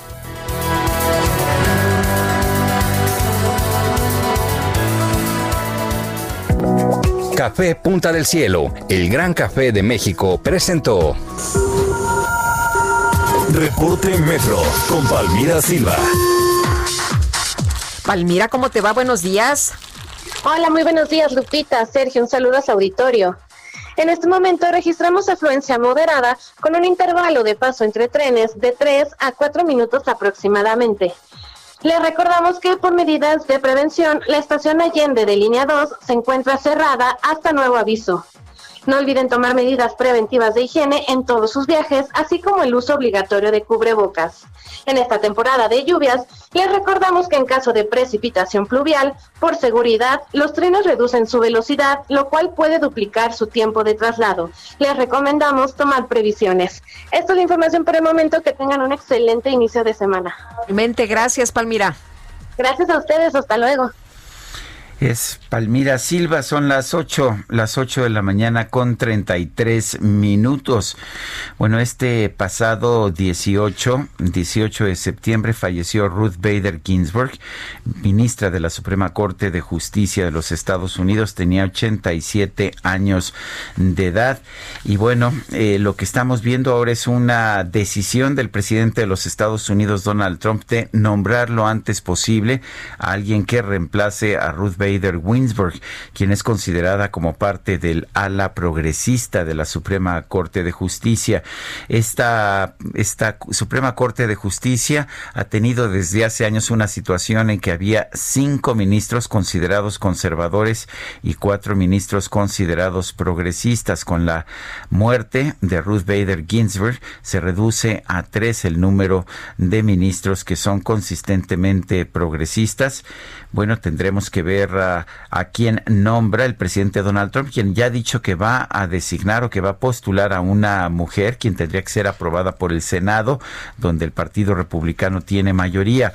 Vale la pena señalar que en 2016 se, se, registró una situación similar con la muerte de Antonín Scalia, ministro conservador de la Suprema Corte de Justicia. Barack Obama trató de nombrar a un sustituto y buscó, por supuesto, el que fuera más aceptable a un Senado republicano, pero el Senado vetó de forma consistente cualquier cualquier sustituto que proviniera del presidente Barack Obama y dijo que por razones de ética había que esperar a que el nuevo presidente de los Estados Unidos presentara la postulación. Hoy, súbitamente, los mismos senadores han cambiado de opinión y el gobierno de los Estados Unidos o el presidente de los Estados Unidos dice que va a postular de inmediato a un reemplazo de Ruth Bader Ginsburg para que se modifique este equilibrio que existía en la Suprema Corte de Justicia de los Estados Unidos y pueda haber una mayoría ya absoluta de seis ministros conservadores y solamente tres progresistas. Bueno, oye, y este viernes el presidente Andrés Manuel López Obrador presentó durante su conferencia mañanera el informe mensual sobre seguridad en el país y vamos a platicar precisamente de cómo van las cosas en materia de seguridad con Marilena Morera, presidente de la organización Causa en Común. Marilena, ¿cómo te va? Muy buenos días.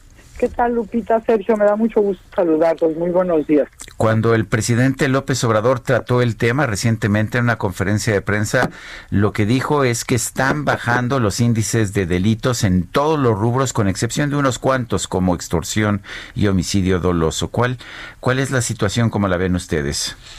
Bueno, mira, eh, Sergio, nosotros lo vemos diferente. En realidad, aparte de que no han bajado los, los homicidios, pues estamos en cifras altísimas, alrededor de 99 homicidios diarios. Eh, ya no se diga de extorsiones, que es uno de los delitos que tiene mucho más cifra negra. Pero además de estos, eh, si tomamos en cuenta la situación atípica de la pandemia, bueno, pues lógicamente no iba a haber asaltos en el transporte público, ¿verdad? Porque la gente no estaba transportando.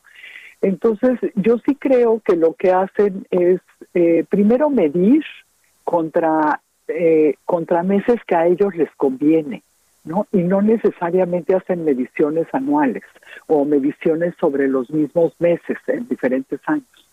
Entonces, eh, yo creo que en lugar de estar pensando en decirnos que ya bajaron los delitos, deberían de estar pensando en una estrategia de seguridad y de prevención del delito.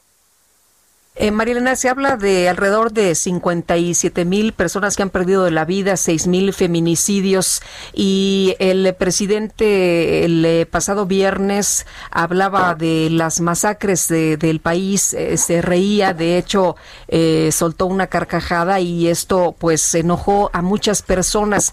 ¿Tú cómo viste? Tú también en tu cuenta de Twitter hablaste sobre el tema, pero ¿cómo viste esta expresión? Pues muy dolorosa para las víctimas ¿no? Porque está minimizando el dolor que tiene México con tantísimas víctimas de violencia y tantísimas víctimas por el COVID. Me parece que la actitud del presidente, pues lo único que nos deja es que no tiene sensibilidad hacia las víctimas y especialmente no tiene sensibilidad hacia las víctimas mujeres. Me parece muy grave esta actitud porque eh, pues lo que nos dice es que tiene una falta de empatía, no podría yo decir cuál sea la razón, pero el presidente no es empático con, con las personas que están sufriendo y además no les proporciona una solución. O sea, no están mejorando las fiscalías en el país, eh, no están mejorando las policías, porque como ustedes saben, no ha dado presupuesto, no le han dado seguimiento a las policías locales, y ahora cuando presentan el presupuesto para el próximo año, pues vemos que bajaron los rubros en las policías locales, quitaron Fortasec, ese de plano lo desaparecen del, del presupuesto que es el fondo para las policías municipales. Y luego eh, bajan los fondos para la Comisión Nacional de Derechos Humanos, bajan los fondos terriblemente para la para la comisión de víctimas y también pues bajan los fondos de CONAPRED. Entonces dices, o sea, realmente el presidente está pensando y tiene tiene conocimiento de la gravedad de la situación de violencia, pues o no tiene el conocimiento o no reconoce que tiene un problema gravísimo en, en el tema de seguridad. O sea, sí, sí lo ves que hay un problema gravísimo de inseguridad. Sí, por supuesto. O sea, no podemos pensar que estamos bien cuando tenemos alrededor de 100 homicidios al mes. O sea, decir que ya se está estabilizando, pues es decir que estamos igual de mal que en el 2018. Este, bueno, peor, porque el año pasado tuvimos índices eh, mucho más altos que el, más altos que el 2018 y este año también eh, hemos tenido índices muy altos y esto no bajó con la pandemia. ¿no? Entonces, eh, sí tenemos un problema grave de inseguridad y no vemos una estrategia de seguridad ni tampoco una estrategia de prevención. Si ustedes ven, eh, por ejemplo, las estrategias de prevención son como muy mínimas, tienen, eh, por ejemplo, en la Secretaría de Seguridad y Participación Ciudadana, están dando algunos talleres, están haciendo algunas cosas, pero no es una estrategia nacional de prevención. Y lo que el presidente menciona sobre los jóvenes construyendo el futuro, bueno, pues eh, puede ser una buena política de desarrollo social, pero no es una política de prevención porque no llega a los jóvenes que están en riesgo o a los jóvenes que ya tienen conductas delictivas. Ahora, María Elena, ¿la Guardia Nacional está dando mejores resultados que lo que teníamos antes de la Guardia Nacional? Mira, no, no porque eh, cuando tú creas una policía nueva, ¿no? Porque, bueno, en este caso no es una policía nueva, ya como lo, lo dejaron ver en el, en, en el desfile, pues ya es una cuarta fuerza de las Fuerzas Armadas. ¿No? Pero bueno, de cualquier manera, cuando tú tienes una visión nueva y dices que este grupo y que todas las Fuerzas Armadas se van a dedicar al tema de seguridad, esto no sucede de un día a otro. Tendrías que preparar, tendrías que darles muchísima preparación para que pudiera ser una fuerza que fuera de proximidad, los tendrías que dejar a vivir en un mismo lugar para que realmente sean de proximidad y conozcan a las comunidades. Necesitas prepararlos en investigación. Ellos no saben investigar, no saben de primer respondiente, entonces no puede ser un, organismo mejor. Esto no significa negar que tuviéramos graves problemas de corrupción, pero desde el punto de vista de causa en común lo que nosotros creemos es que si tú tienes un problema de corrupción, pues tienes que analizar por qué tienes ese problema y dónde se te está dónde se te está saliendo el dinero, por ejemplo. y entonces pones mejores controles y con eso lo vas solucionando. El pensar que puedes destruir sin tener algo nuevo ya hecho, pues sí me parece que es muy difícil, ¿no? Y lo estamos viendo en muchos rubros de la Administración Pública Federal. Muy bien. Pues, pues te agradecemos como siempre, Marilena, que puedas platicar con nosotros. Al contrario, muchas gracias, Sergio Lupita, me dio gusto saludar. Igualmente, muy buenos días, Marilena Morera, presidenta de la organización Causa en Común. El delegado de programas para el desarrollo del gobierno federal, Juan Carlos Loera de la Rosa, hizo un llamado a los chihuahuenses a respaldar el Estado de Derecho en la entidad, después de destacar que en las acciones para frenar la extracción de aguas de las presas de Chihuahua, pues están generando pues problemas serios. Juan Carlos Loera, delegado de programas para el desarrollo del gobierno federal en Chihuahua, y gracias por tomar la llamada. Gracias, eh, Sergio, eh, Lupita. Buenos días. Un a todo el auditorio y es un honor para mí estar eh, con ustedes a los órdenes. Gracias. ¿Qué tanto daño está generando este bloqueo, esta toma de, de la presa de la boquilla?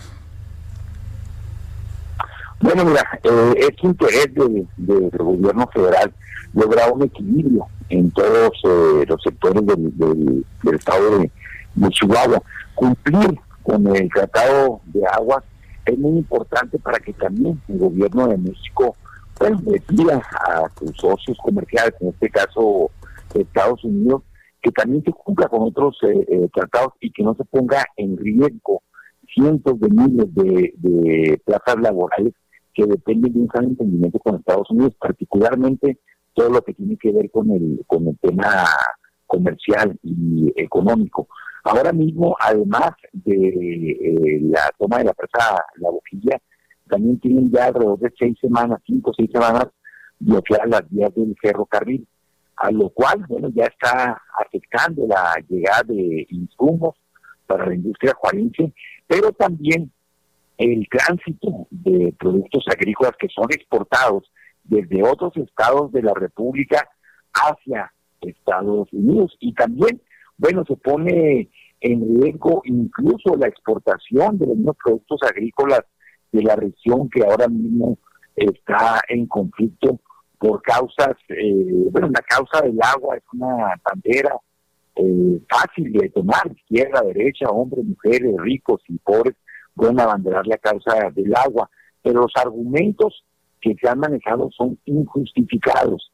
El gobierno de México ha sido cabal al compromiso, ha cumplido a cabalidad eh, entregarles el agua a los agricultores para el ciclo 2020. Hay agua suficiente para iniciar el ciclo del 2021 y desde luego, bueno, cumplir con este tratado que tiene 76 años cumpliéndose eh, y nunca antes habíamos tenido en el Estado una agitación de esta dimensión. Eh, Juan Carlos, ¿son grupos conservadores en contra del presidente? ¿Eso es lo que estamos viendo? Bueno, son eh, eh, algunos dirigentes políticos y que tienen fuertes intereses económicos que han engañado a la gente, que han manipulado a una parte de los productores agrícolas y, e incluso los han coaccionado nosotros tenemos evidencias de que los presidentes de los distritos de, riego, pues a los que administran finalmente el agua y que la reparten a los productores, que no es la Conagua, la Conagua primero se la entrega a los presidentes de los módulos y después ellos a su vez los entregan a los, a los productores. Tenemos información de productores que han sido amenazados y coaccionados para participar en estas protestas, que por cierto, invariablemente se han tornado violentas eh, eh, y si no lo hacen, bueno, eh, se les restringe el uso del agua. Claro, es un asunto político electoral al, estar muy próximo a las elecciones del año que entra para gobernador y para presidente municipal, diputados federales y diputados locales. Y bueno, han estado hasta resurgiendo personajes políticos que le han hecho mucho daño a los chihuahuenses, que tienen también intereses económicos muy fuertes en la región como el caso de dos exgobernadores, uno de ellos Fernando eh, Baeza, quien por cierto arrebató por la fuerza la voluntad popular de los chihuahuenses en 1986, y Reyes Baeza, que ahora mismo está cubierto bajo la sospecha de, haber, de hacer eh, mal uso de los, eh, del erario. Bueno, eh, ¿ve usted alguna solución? Eh, sé que se está tratando de negociar con los líderes, pero no sé si ve usted alguna solución. Sí, bueno, mira, eh, no es nuevo que hay que estemos eh, platicando con los, con los líderes. ¿eh? Nosotros venimos eh, mesas de diálogo, hemos platicado muchísimas veces. El gobierno estatal también ha participado en las mesas de diálogo desde el mes de diciembre del año pasado y las diferentes peticiones que los productores han venido haciendo desde entonces se han cumplido. Una de ellas fue que eh, el agua que salía de Chihuahua se abonara eh, directamente al pago del tratado y que no hubiera una reserva de agua proveniente de Chihuahua en las presas internacionales, que por cierto, aquí hay que subrayarlo, es agua que se usa para consumo humano en ciudades fronterizas que dependen 100% del agua del, Río Bravo. Eh, también se decidió la apertura de las presas en dos ocasiones, porque ellos lo pidieron que se hiciera hasta iniciar el ciclo agrícola en marzo, cuando se intentó hacer eso, hubo violencia, hubo ataques a la Guardia Nacional. Después se decidió hasta que se concluyera el ciclo agrícola en Tamaulipas, es decir, a mediados de mayo, y después volvió a haber hechos eh, eh, violentos. Y ahora el asunto es que bueno, nos ha venido comiendo el tiempo, nos encontramos a una situación de eh, a poco más de un mes de que se debe cumplir con este tratado. Eh, según lo dicho por la directora de Conagua, por el presidente de la República, sí se va a cumplir con el eh, eh, con el tratado. Nosotros seguimos concientizando a la población, a los mismos productores, que es muy benéfico el tratado de aguas porque recibimos cuatro veces más volumen en México que que, México entrega a Estados Unidos y además la característica de los productos agrícolas que son cultivados en esa región del conflicto, bueno, son eh, eh, productos de, de, alta rentabilidad económica, son productos caros como, como la nuez, por ejemplo, eh, que se exportan y es muy conveniente para ellos que haya un sabe entendimiento con Estados Unidos. Nosotros vamos a seguir en esa línea, que les va a cumplir en el 2021 con el agua como se cumplió en el 2021. Va a seguir habiendo un impulso fuerte al campo, especialmente en el lugar donde más se necesita, porque mira, nunca como antes se había apoyado al campo chihuahuense. Son 20 mil nuevos empleos que se han eh, eh, creado en las tierras taromaras, precisamente donde se origina el agua y donde no es retenida y donde tienen que sembrar de temporal. Y también son cerca de 70 mil productores eh, del campo que están dentro de la producción para el bienestar. Ahí nada más estamos alcanzando casi 100 mil familias de eh, recursos eh, limitados, donde hay menos accesibilidad al, al, agua. Y en la región del centro, eh, centro sur apoyamos muy fuertemente el programa de compra de leche, que son 35 millones de pesos a la semana que se invierten eh, de parte del gobierno federal para comprar el producto a los a los lecheros. estamos aquí trabajando nosotros con suma honestidad el diálogo siempre seguirá abierto, pero bueno, tenemos que cumplir con el, tratado y también tenemos que cumplir con eh, eh entregar el agua a los eh, productores. Pues con eso nos quedamos, Juan Carlos. Muy bien. muchas gracias. Gracias. Bueno, Gracias, Juan Carlos Loera, delegado de programas para el desarrollo del gobierno federal en Chihuahua. Tenemos en la línea telefónica Porfirio Muñoz Ledo. Porfirio, buenos días. Gracias por tomar la llamada. Qué bueno oírte, Sergio. Gracias, Porfirio. Cuéntanos, ¿cómo ves esta situación en que ahora eh, el Tribunal Electoral del Poder Judicial de la Federación impone un criterio de equidad de género que no existía antes en Morena? Ha, tenido que corregir dos veces se ha retrasado el tribunal. Bueno, yo ya lo he dicho, desde hace tiempo tengo una mala idea del tribunal. Ha, ha, hecho muchas sorpresas. Es un tribunal este, muy irregular. Ha metido la mano con mucha malicia o mala fe. Hay ahí unos magistrados espléndidos, pero son dos, máximo tres. El resto son muy buenos. Este tribunal, todo es del sexenio del presidente Peña Nieto. No, no por eso tiene que ser malo, pero no es un tribunal democrático. Ahora, ¿qué pienso? Primero, decidió que tuviera el partido un método de elección cuando nosotros tenemos nuestros estatutos. Es muy regular. Segundo, ese método fue el de las encuestas. El INE se incomodó porque le ordenó cosas que no están en su competencia. Desde luego, el INE tampoco puede intervenir en la vida de los partidos y no lo piden esto. Segunda irregularidad, le ordena una serie de acciones, no son legales. Por ejemplo, esta encuesta que ellos ordenan es una, ellos se les ocurre que hacer, sin ningún fundamento, sin ningún antecedente. Y hay tanta torpeza que omiten, por ejemplo, cosas como que no debe caer que como es constitucional, pues nosotros la cumpliremos en nuestras propias decisiones. Pero le cuesta lo de la ley. Después pide una encuesta de dos fases. Una fase es que los candidatos, todos, somos 37, se hace una encuesta telefónica y ahí deciden. Luego deciden en dos fases. Primero se seleccionan seis y ya luego se hace una competencia entre los seis. Que era mejor, aunque es muy difícil eso. Y luego toma una segunda decisión, según la cual es en, una sola encuesta dice a todos. El INE está en una situación muy difícil. Y he hablado con ellos, con el consejero presidente, porque no están de acuerdo, porque es ilegal. El presidente Línea no es Córdoba.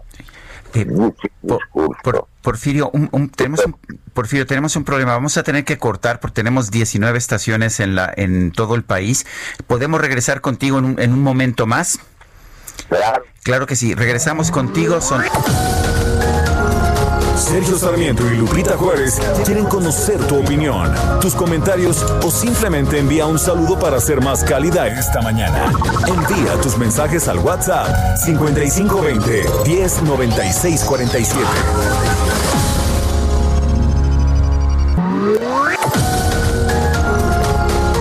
Continuamos con Sergio Sarmiento y Lupita Juárez por El Heraldo Radio.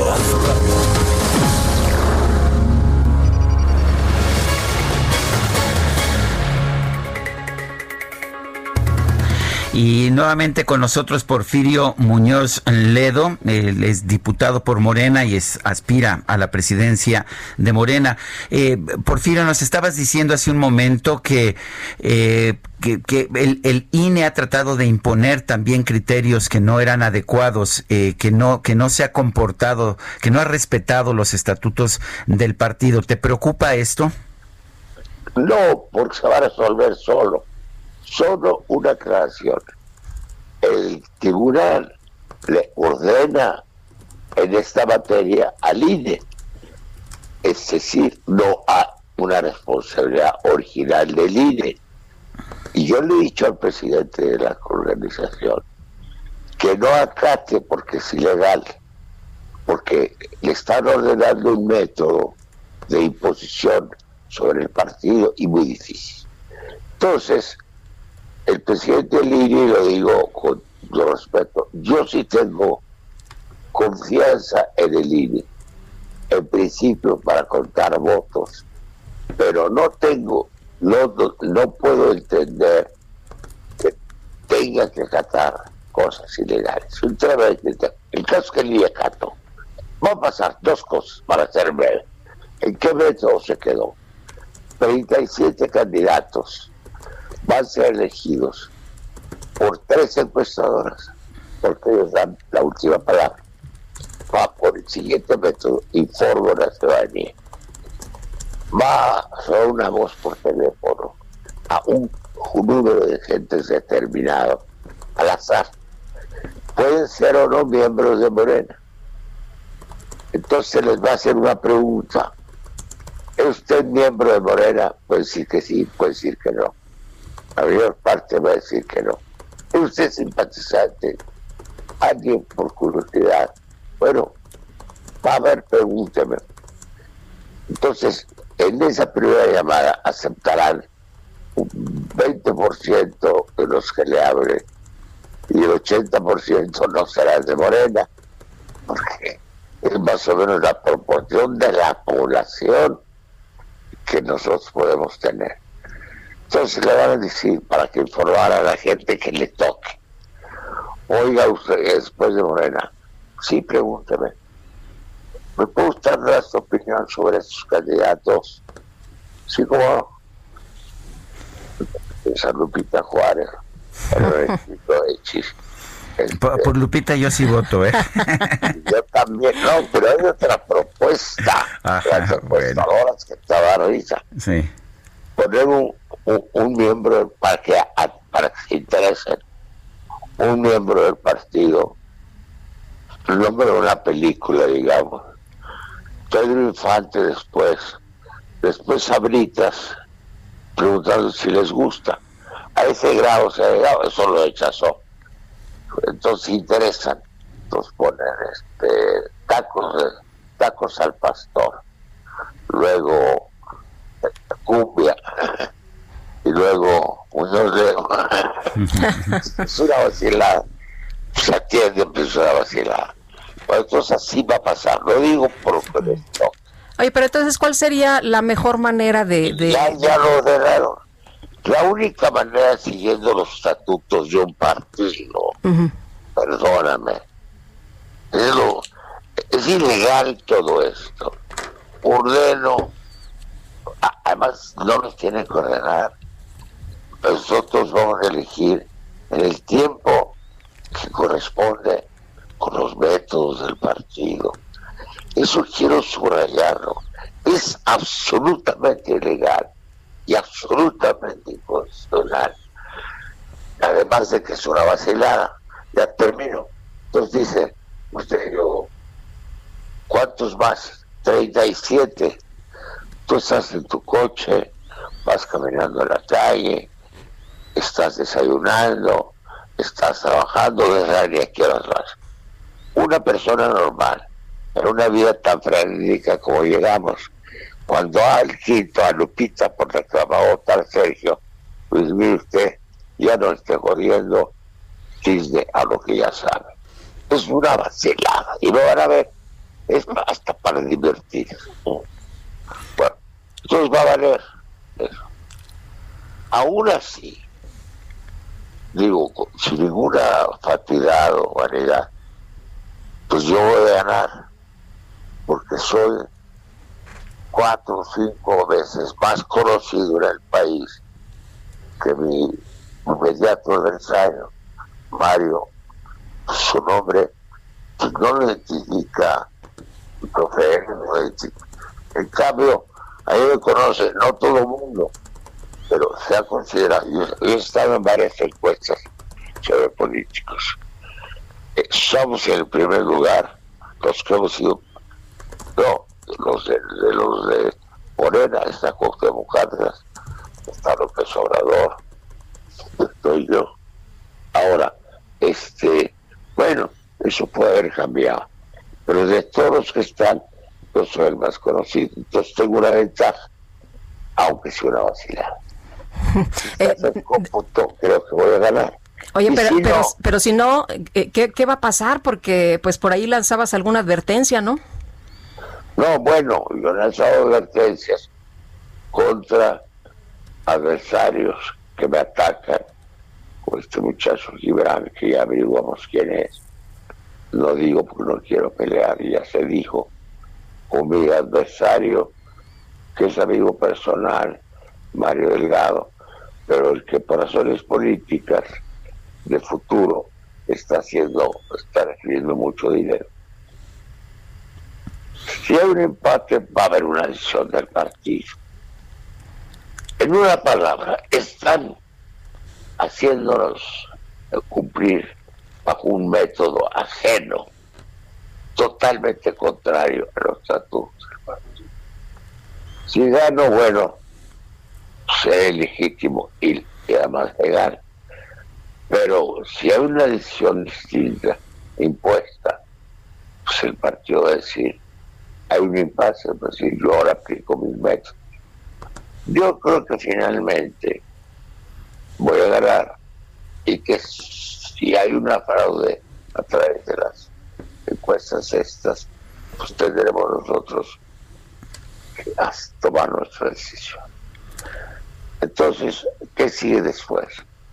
Bueno, de hecho yo ya estoy este, organizando el partido, o lo organizando. Ya tengo tres días hablando con las dirigencias estatales. Porque, y ese es otro tema importante, estamos ya en un periodo muy cercano a las elecciones. Están entorpeciendo nuestro trabajo. Tenemos que decidir muchas cosas de organización, de aparato electoral, de mecanismos políticos. Esto se ha retrasado innecesariamente. Y después, de repente, nos van a hacer la, encuesta. Eh, va a empezar pasado mañana, yo creo. ¿Por qué? Primero, no nos dejaron organizarnos.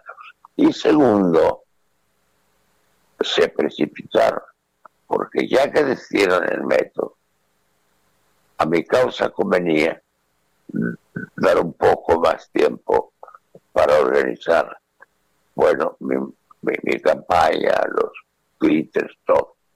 Bueno, en fin, vamos adelante, vamos a ganar, pero lo que más me preocupa es el mecanismo electoral, porque las elecciones el año que entra, son las más complejas y complejas de la historia electoral de México. Lo ha dicho ya varias veces el número de urnas, mira, se eligen gobernadores en 17 estados, diputados federales en toda la República, diputados locales como en 11 estados, ayuntamientos. Bueno, regidores. Va a tener que haber muchas urnas, hay que cuidar mucho las elecciones. Y eso requiere prepararse desde hoy. Pues más retraso en esto, más nos perjudica, porque todos los demás partidos, grandes o chicos, ya han estado trabajando. Claro, la directiva que tenemos ahora ha hecho por lo que puede, pero todavía no tengo capacidad legal para apretar.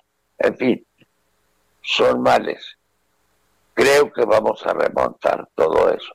Hoy hablo en la tarde con con el presidente del partido. Viene, no va a ir con los otros candidatos. Digo viene porque es clarísimo que voy a ganar, voy a ganar. Con, un grupo hay a la sana distancia pero ya estamos en la transmisión del poder. Yo quiero que lo sepa la gente. En cualquier forma, no hay modo de que me derrote. Si es por, por los. Ah, ya hemos hecho preencuestas. Yo gano un poco como con el coincidente, gano como 6 a 2. Es que no hay problema. Pero me preocupan ahora las elecciones mucho, créeme. Van a ser muy raras. En las reuniones visuales que tengo con la dirigencia de cada estado, pido que sea representante electoral y discutimos. Entonces, es demasiado complicado. Y lo otro, para decirlo con crudeza, es demasiado peligroso porque todos los partidos van a echar el resto. Y hay muchas posibilidades de que rieguen el dinero en las campañas mucho más allá de lo autorizado por la ley. Hay mucho mayor peligro, aunque ya casi lo dedicamos del fraude electoral. Bueno, piensen que en un compromiso, después de las elecciones, hay que hacer una evaluación. Y yo les prometo demostrarles que van a ser por la pasión y el interés muy regulares. Último, las elecciones del año que entra deciden el destino de los partidos y la solución presidencial. Va a dejar la estructura política del país que va a ser predominante para la elección presidencial. Esa es la importancia de estas elecciones y por eso me han dado tantos fracasos dentro del propio partido, porque hay una corriente que desde ahora está con un precandidato a la presidencia y quiere imponer. Y yo represento modestamente la imparcialidad, la experiencia y creo la moral. Muchas gracias. Gracias a ti, Porfirio, como siempre, y un fuerte abrazo. Cuídate. gracias. gracias. Bueno, son las 9 de la mañana con 13 minutos. Es momento de ir a un resumen de la información más importante. Desde Palacio Nacional, el presidente López Obrador aseguró que los integrantes del Frente Nacional Anti-AMLO, Frena, que mantienen un plantón en Paseo de la Reforma y en Avenida Juárez, tienen garantizado su derecho a la libre manifestación. Van a ser eh, respetados, cuidados, para que ejerzan su derecho a la libre manifestación. Si ellos piensan quedarse hasta que yo me vaya, pues es cosa nada más de informar sobre los tiempos, porque no creo que se trate de un movimiento violento que me quieran derrocar, sino entiendo es un movimiento pacífico civil. Entonces hay un procedimiento establecido que nosotros creamos, que no existía antes, que es el de la revocación del mandato. Bueno, además el presidente sugirió que quienes buscan que deje el cargo terminen de conformar el bloque conservador como sucede en Chihuahua con el tema de la disputa del agua. Que terminen de formar ya el bloque conservador, eh, reaccionario. Es cosa de que se junten ahí en Chihuahua ahora con lo del agua. Pues ya fue un meeting del PAN. Ahí estaba este senador Madero que tiene aspiraciones a ser candidato de ese partido a la gobernatura Nada más que ojalá y se cuide para que no se lleven a cabo actos anticipados de campaña. Pero bueno, ya es muy claro de que ese movimiento es una bandera partidista con miras a las elecciones de Chihuahua. El rector de la UNAM, Enrique Grau, emitió un mensaje de bienvenida para todos los alumnos de nuevo ingreso que este lunes comienzan sus clases en la institución de manera virtual. Les ha tocado ingresar ahora en este 2020 en una situación compleja que no solo ha afectado a la salud física y mental de la población, sino también a la educación, a la economía y a toda la dinámica social. Ingresamos vía remota para cuidarnos y protegernos. Sean pues bienvenidos y bienvenidas a esta universidad que los hará libres y de la que nunca jamás se podrán desprender. Pónganse pumas, pónganse el cubrebocas. Por mi raza hablará el espíritu. El gobierno de la Comunidad de Madrid puso en marcha nuevas medidas para limitar la movilidad de seis distritos de la capital española y siete municipios de la región en busca de frenar la propagación del COVID-19.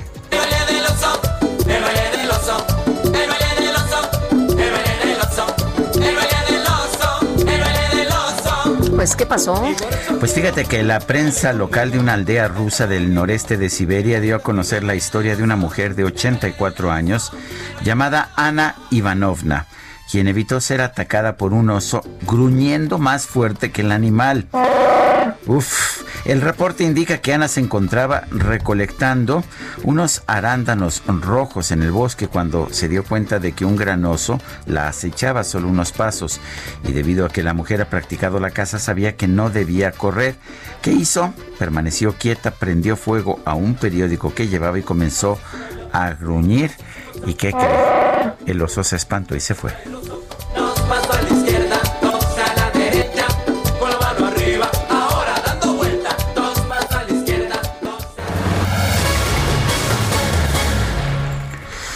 Y como le hemos dado a usted la información, este movimiento de frena que se instaló precisamente por ahí en el primer cuadro de la ciudad este fin de semana, eh, pues eh, siguen argumentando que están eh, secuestrados y Alfonso Suárez del Real, secretario de Gobierno de la Ciudad de México, está en la línea telefónica. Alfonso, ¿qué tal? Gracias por platicar con nosotros esta mañana.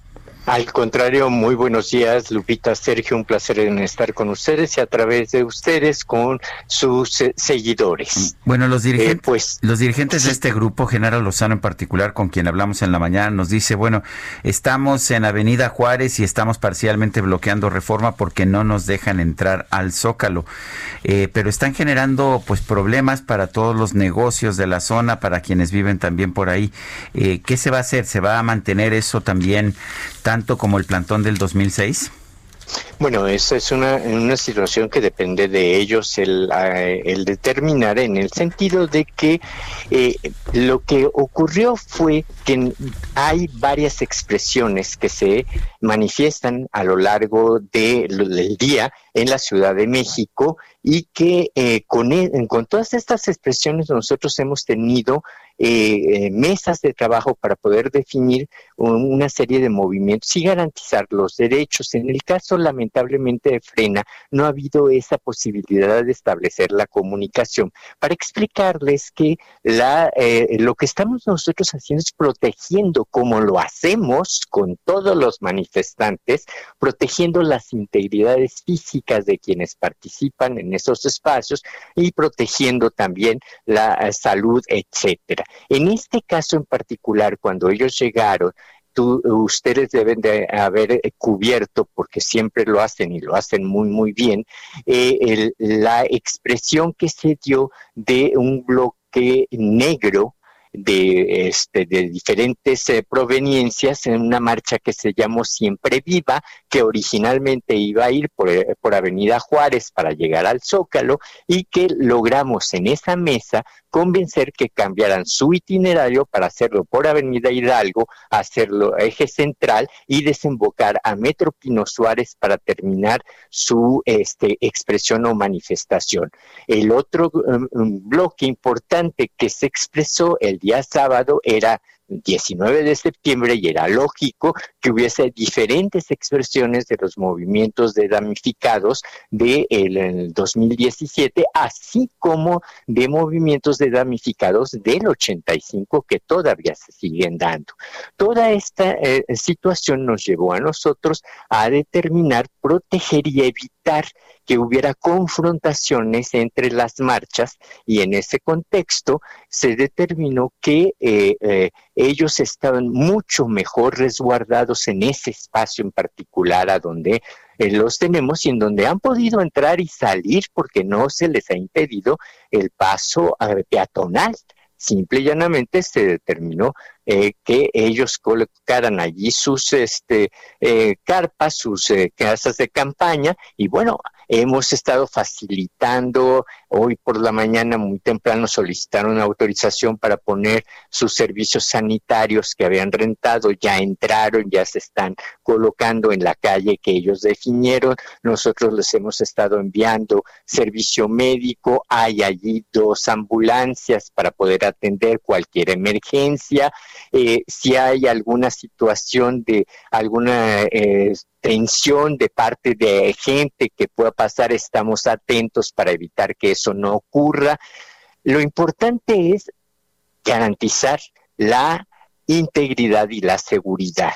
Esta ciudad es una ciudad mayoritariamente este, ubicada en consonancia con el gobierno federal. Hemos estado hablando con todos los diferentes actores para que, como lo dijo el presidente de la República, garantizara el derecho de estas personas a mantenerse en este plantón allí en donde están ubicados.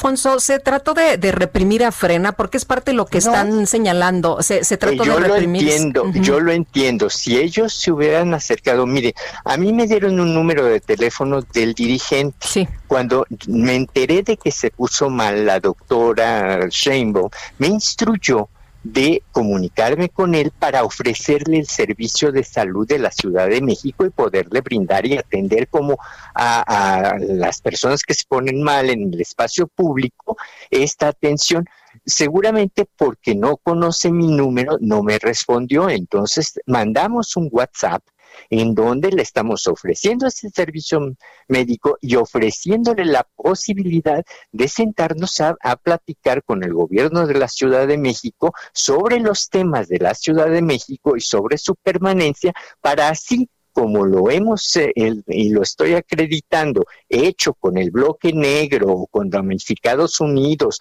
o con los ciclistas, que el día de ayer hubo diferentes expresiones de ciclismo en, eh, en defensa de la naturaleza, etcétera, con todo el mundo llegamos a los acuerdos para garantizar la integridad de eh, este grupo en particular. Entonces nosotros volvemos a extender la mano para sentarnos aquí y ver cómo eh, eh, garantizar esa integridad y sobre todo la salud, porque estamos en una situación difícil, ahorita nos rige una serie de instrumentos este, que dictamina el Consejo de Salud, que orienta en ciertos sentidos. Entonces, bueno, tenemos que hablar de todo ello para que la cuestión sea mucho más eh, eh, segura y que protejamos, que es lo que debemos de hacer ahorita como gobierno, la permanencia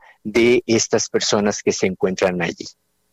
Nosotros respetamos la visión que ellos puedan tener, pero si hubiésemos tenido la oportunidad de sentarnos a dialogar, tal vez estaríamos en un acuerdo de la el porqué de cada una de estas situaciones.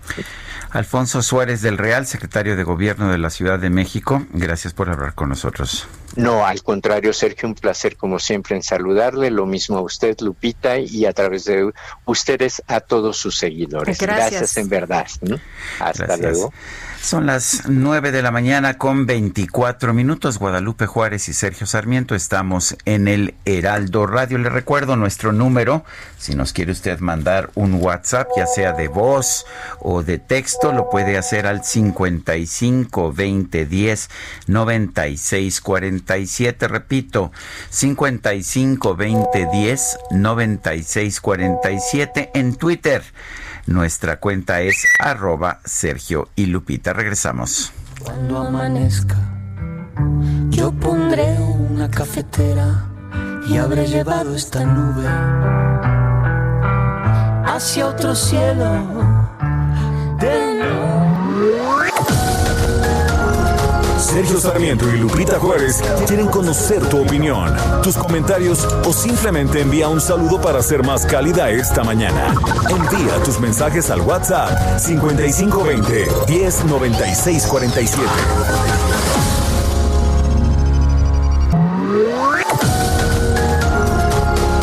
Continuamos con Sergio Sarmiento y Lupita Juárez por El Heraldo Radio.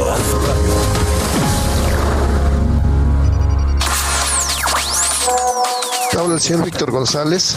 Sergio Lupita, un favor, ¿por qué no también en alguna ocasión entrevistan a alguien que no votamos, que no nos importa qué gobierno esté, pues consideramos que pues un gobierno u otro es lo mismo, de lo mismo, de lo mismo, y que pues no estamos ni a favor ni en contra de la política, que es más no nos interesa, pero que sí nos perjudican. Precisamente ahorita venía escuchando las noticias con ustedes y veo de estas personas que están bloqueando aquí, como también me tocó con López, tráfico enorme, no puedo pasar, este, muy triste lo que le está pasando a mi país.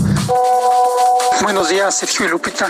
Mi nombre es Antonio Rodríguez Nava y recordarle al, señor presidente que muchas cosas que él no está de acuerdo ahora que está en la silla presidencial, él las hacía cuando se sentía frustrado ante cualquier anomalía en sus candidaturas pasadas. Bloqueo reforma afectó muchos trabajos, muchos negocios pequeños, al grado de que se cerraron o que los trabajadores fueron despedidos.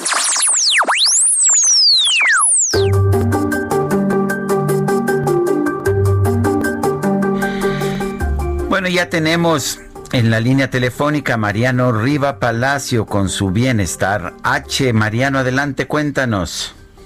Querido Sergio, ¿cómo estás? Muy buenos días, Lupita. Qué gusto iniciar la semana con nuestros amigos del Heraldo Radio. Después de los sismos de 1985, Sergio, pues la mayoría sabemos que la reglamentación para construcción del entonces Distrito Federal, ahora Ciudad de México, cambió.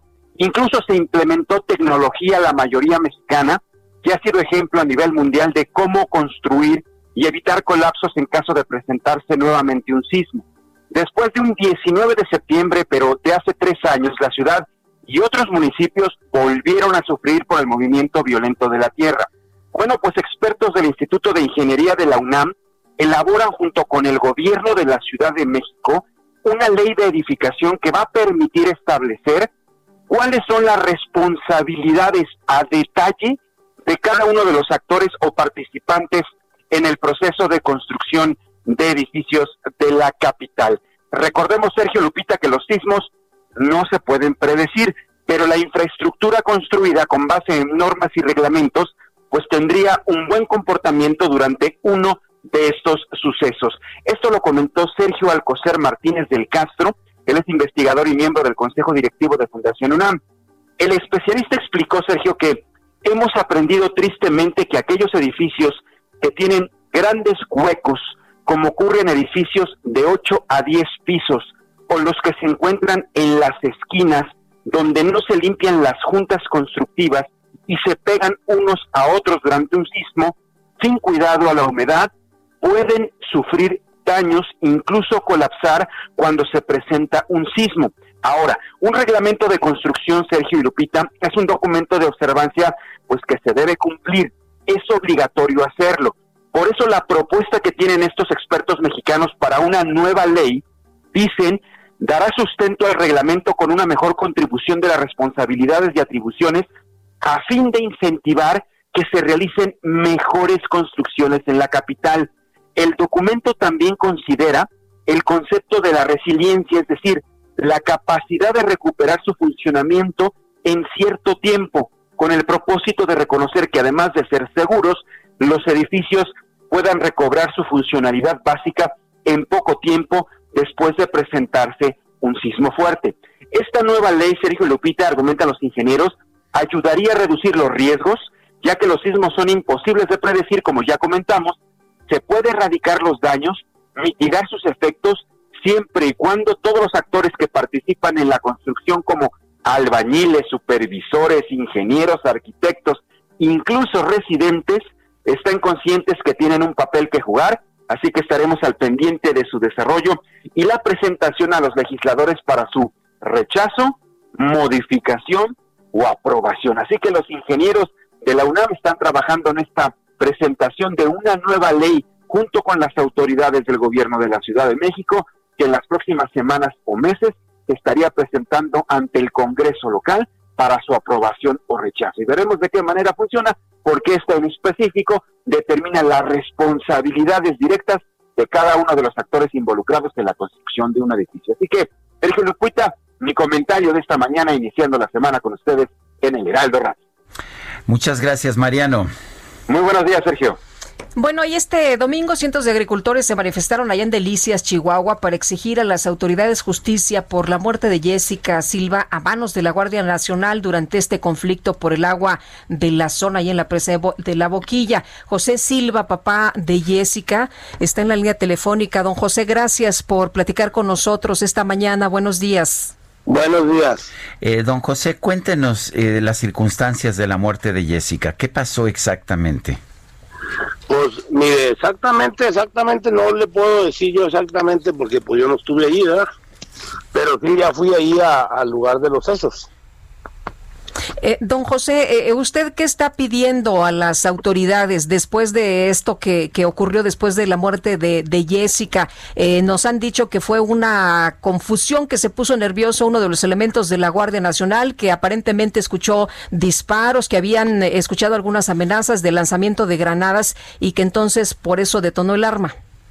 No creo yo, eso no es cierto, porque yo estaba, estaba oyendo ayer al, jefe de la Guardia Nacional allá en México, ayer, antier, y lo que dijo fueron puras mentiras, a, como son los hechos, ¿me entiendes? Fueron puras mentiras porque inclusive el señor ahí le estaban preguntando y, estaba patinando, no pues no sabía ni qué contestar y como que se está estaba adivinando las cosas. ¿Cuáles eran las mentiras? ¿Cuáles fueron las faltas a la verdad?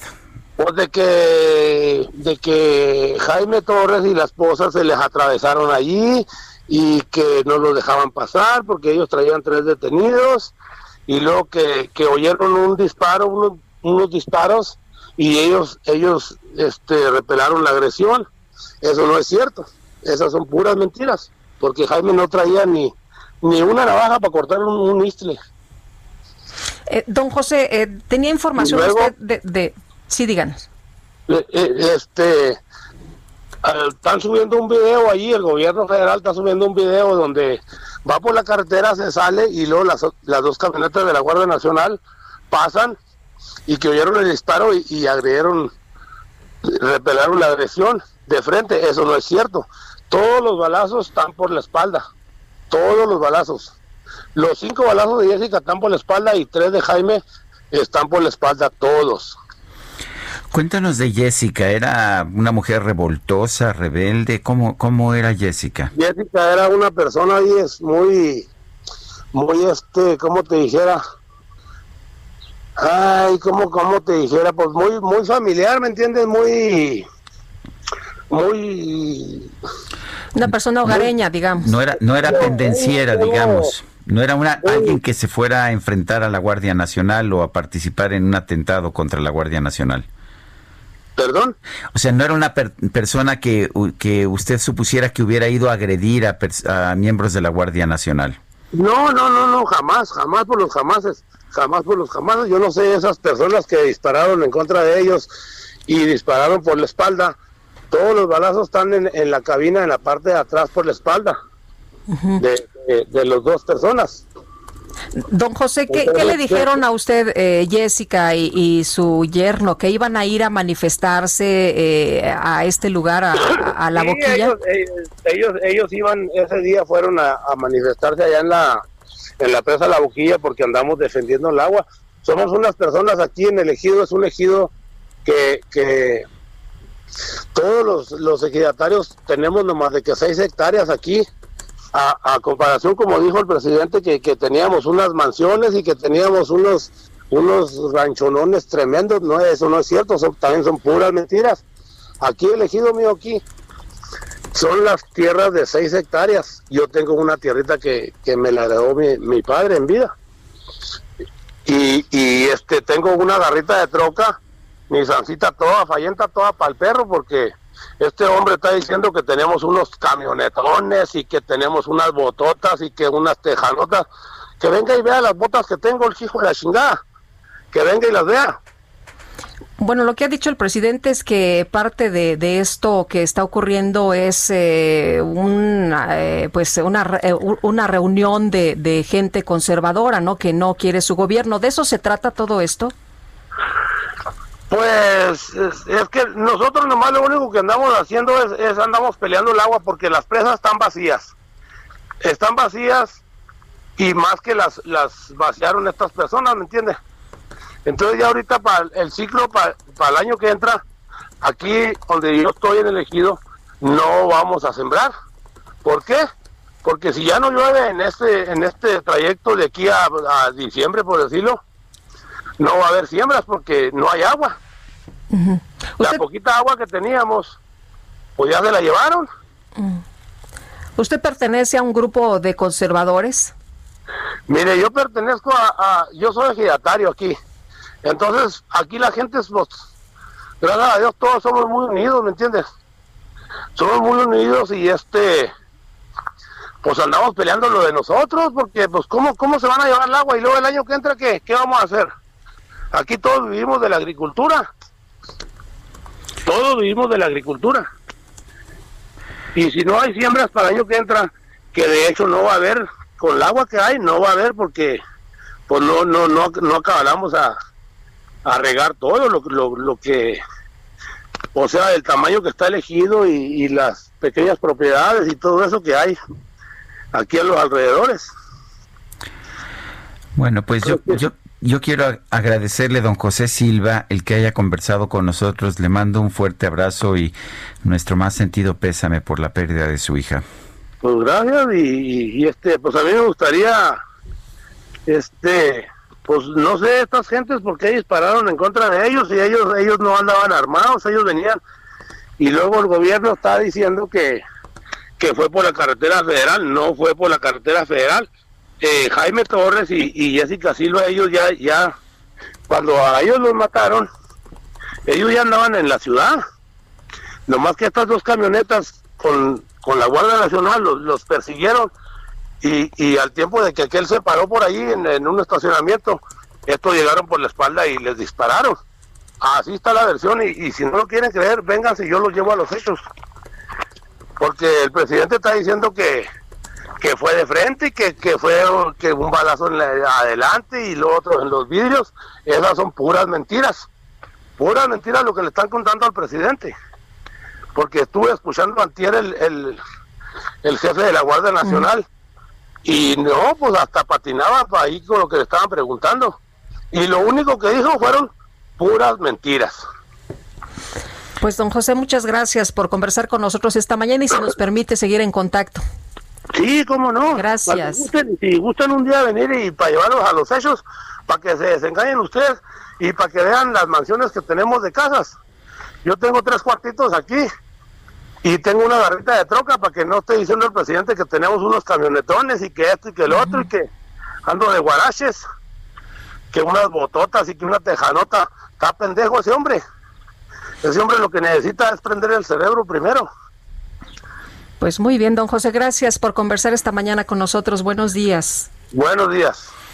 Son las nueve con cuarenta y tres minutos. La micro deportiva. Rock and roll es un deporte, practíquenlo. practíquenlo conectándose al Heraldo con Sergio y Lupita. Y que viva rock and roll.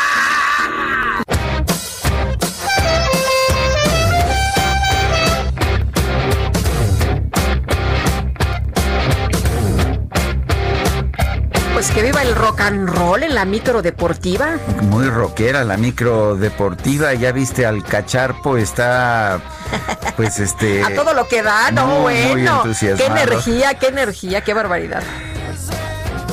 Julio Romero, ¿cómo te va? Buenas, buenos días, Julio. Muy bien, ¿cómo están? Sergio, Lupita, amigos del auditorio. Sí, que viva el rock and roll. Eso, eso sí. Y como dice el buen Alex Lora, sí es un deporte y hay que practicarlo. Y vámonos rapidísimo con la información el día de hoy.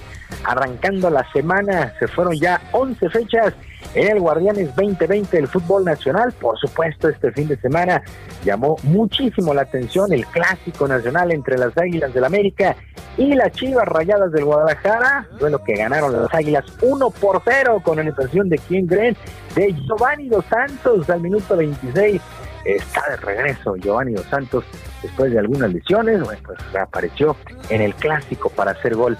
Miguel Herrera, técnico del conjunto de las Águilas, sabe perfectamente que no importa la manera de jugar, la afición siempre pedirá la victoria ante Chivas.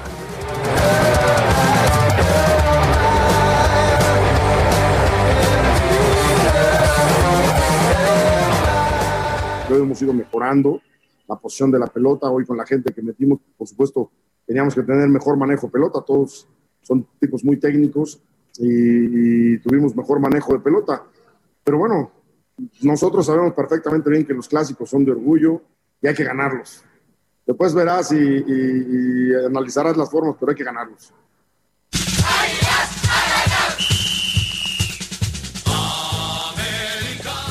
Buen triunfo del conjunto de las Águilas del América. En contraparte, Víctor Manuel Bucetich, quien es el técnico de las Chivas, lamentó que su equipo no haya podido anotar las oportunidades que tuvo en el Estadio Azteca.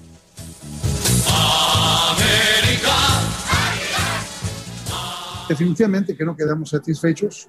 Eh, un partido que no debimos haber perdido, que nos faltó hacer algo más, sin duda alguna. Eh, creo que hicimos y luchamos todo el partido, eso sí, eso no me queda la menor duda, que tuvimos oportunidades claras de gol también la tuvimos, que la diferencia en este encuentro fue nada más la, la conclusión que tuvo Giovanni, que hizo un buen, un buen gol.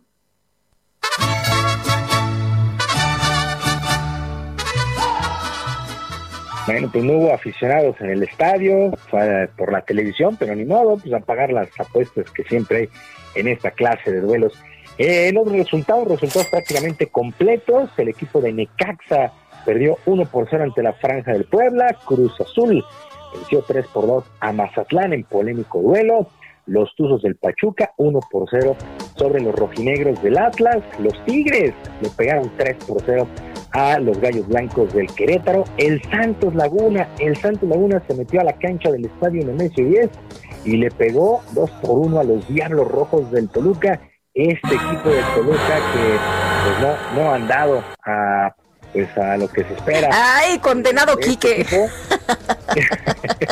sí, pues condenado Toluca también, porque ni en casa, eh, la verdad es que no, no han dado este equipo, este equipo toluqueño.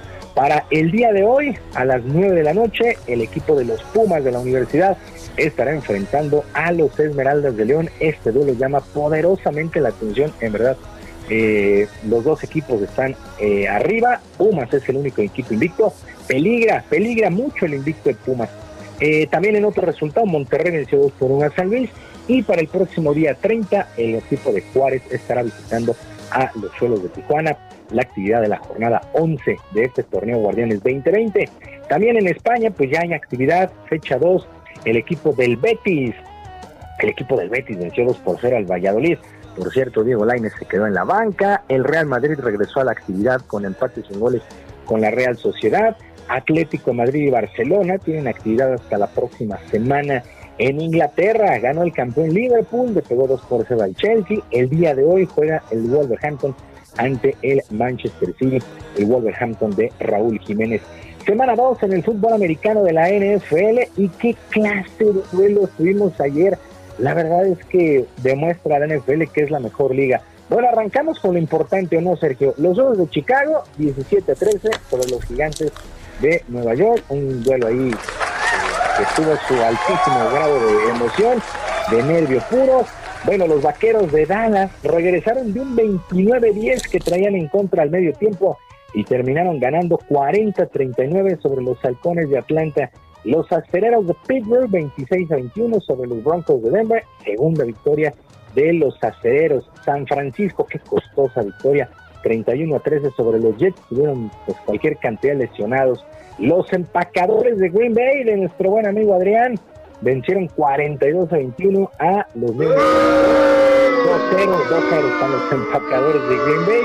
Por la noche, el juego entre los halcones marinos de Seattle y los patriotas de Inglaterra, dinamita pura, terminaron ganando los halcones marinos 35 a 30, detuvieron pues prácticamente a una yarda de la anotación al mariscal de campo de los Patriotas, a Cam Newton, y ahí la victoria para el equipo de Seattle. Y para hoy en la noche, por ahí de las 7 con 20, los Santos de Nueva Orleans estarán visitando a los Raiders de Las Vegas. Se inaugura este magnífico estadio, aunque sin público.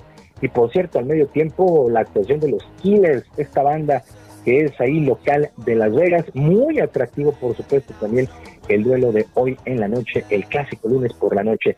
Bueno, actividad en el Masters de tenis de Roma. El día de hoy se juega la gran final varonil entre el argentino Diego Schwartzman, que venció al canadiense Denis Shapovalov, y Novak Djokovic, el serbio, que se impuso al, local, eh, al noruego, al noruego Casper Ruud.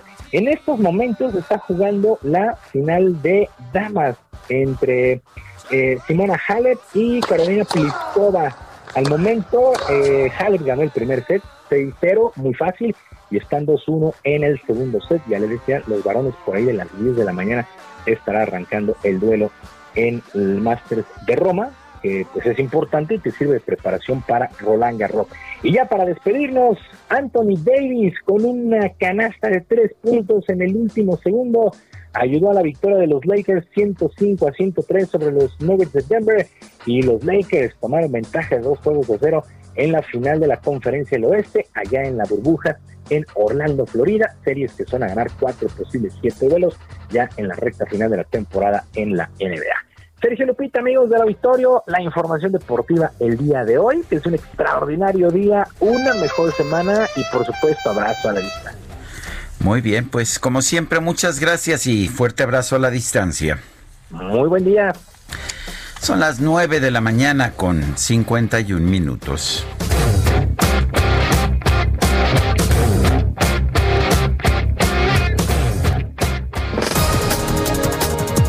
Es momento de ir a un resumen de la información más importante.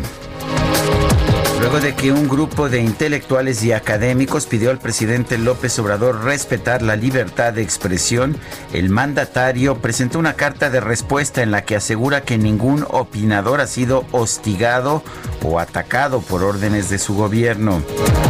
Y por otro lado, el presidente anunció que la Guardia Nacional va a intervenir para liberar la autopista Tepic-Mazatlán, donde grupos de manifestantes mantienen tomadas distintas casetas de cobro. El presidente de los Estados Unidos, Donald Trump, anunció que está considerando a cuatro o cinco juristas, mujeres todas ellas, para ocupar el lugar de la fallecida juez Ruth Bader Ginsburg en la Corte Suprema. El próximo viernes va a presentar su propuesta. Este lunes, el gobierno de la India abrió las puertas al público del Taj Mahal tras eh, seis meses de cierres por la pandemia de COVID-19, a pesar de que el país mantiene una alta propagación del virus. Rata de dos patas, te estoy hablando a ti. Porque un bicho Bueno, y se pensó durante un momento que era eh, pues que era una rata de verdad, pero fíjese usted, personal de limpieza del gobierno de la Ciudad de México encontró una rata gigante en el drenaje de la alcaldía de Magdalena Contreras, pero resultó que era una botarga con forma de rata, la cual fue hallada durante los trabajos de remoción de más de 20 toneladas de basura que provocaron inundaciones tras las fuertes lluvias de los últimos días. Otras cosas que se encontraron fueron cascajos, sillones y hasta excusados. Bueno, no sorprende que se tapen los drenajes. Y rápidamente, de último momento, Simona Halep gana el título del abierto de Roma, de la, del abierto BNL de Italia, después de que la campeona defensora Pliskova se vio obligada a retirarse debido a una lesión. Susana Simona Halep es la triunfadora del abierto de Roma. Se nos acabó el tiempo, Lupita. Vámonos entonces, como frutas y verduras, que la pase muy bien. Y nos escuchamos mañana en punto de las 7. Hasta entonces, gracias de todo corazón. Como quien sabe que cuenta con la tarde entera, sin nada más que hacer que acariciar serás.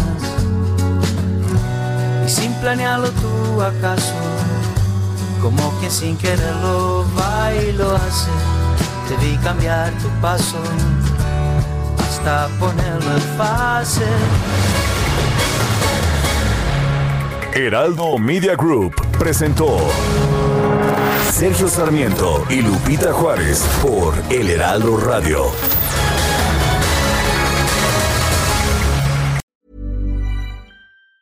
Hey, it's Danny Pellegrino from Everything Iconic. Ready to upgrade your style game without blowing your budget? Check out Quince. They've got all the good stuff shirts and polos, activewear, and fine leather goods, all at 50 to 80% less than other high end brands. And the best part? They're all about safe, ethical, and responsible manufacturing. Get that luxury vibe without the luxury price tag. Hit up quince.com slash upgrade for free shipping and 365 day returns on your next order. That's quince.com slash upgrade.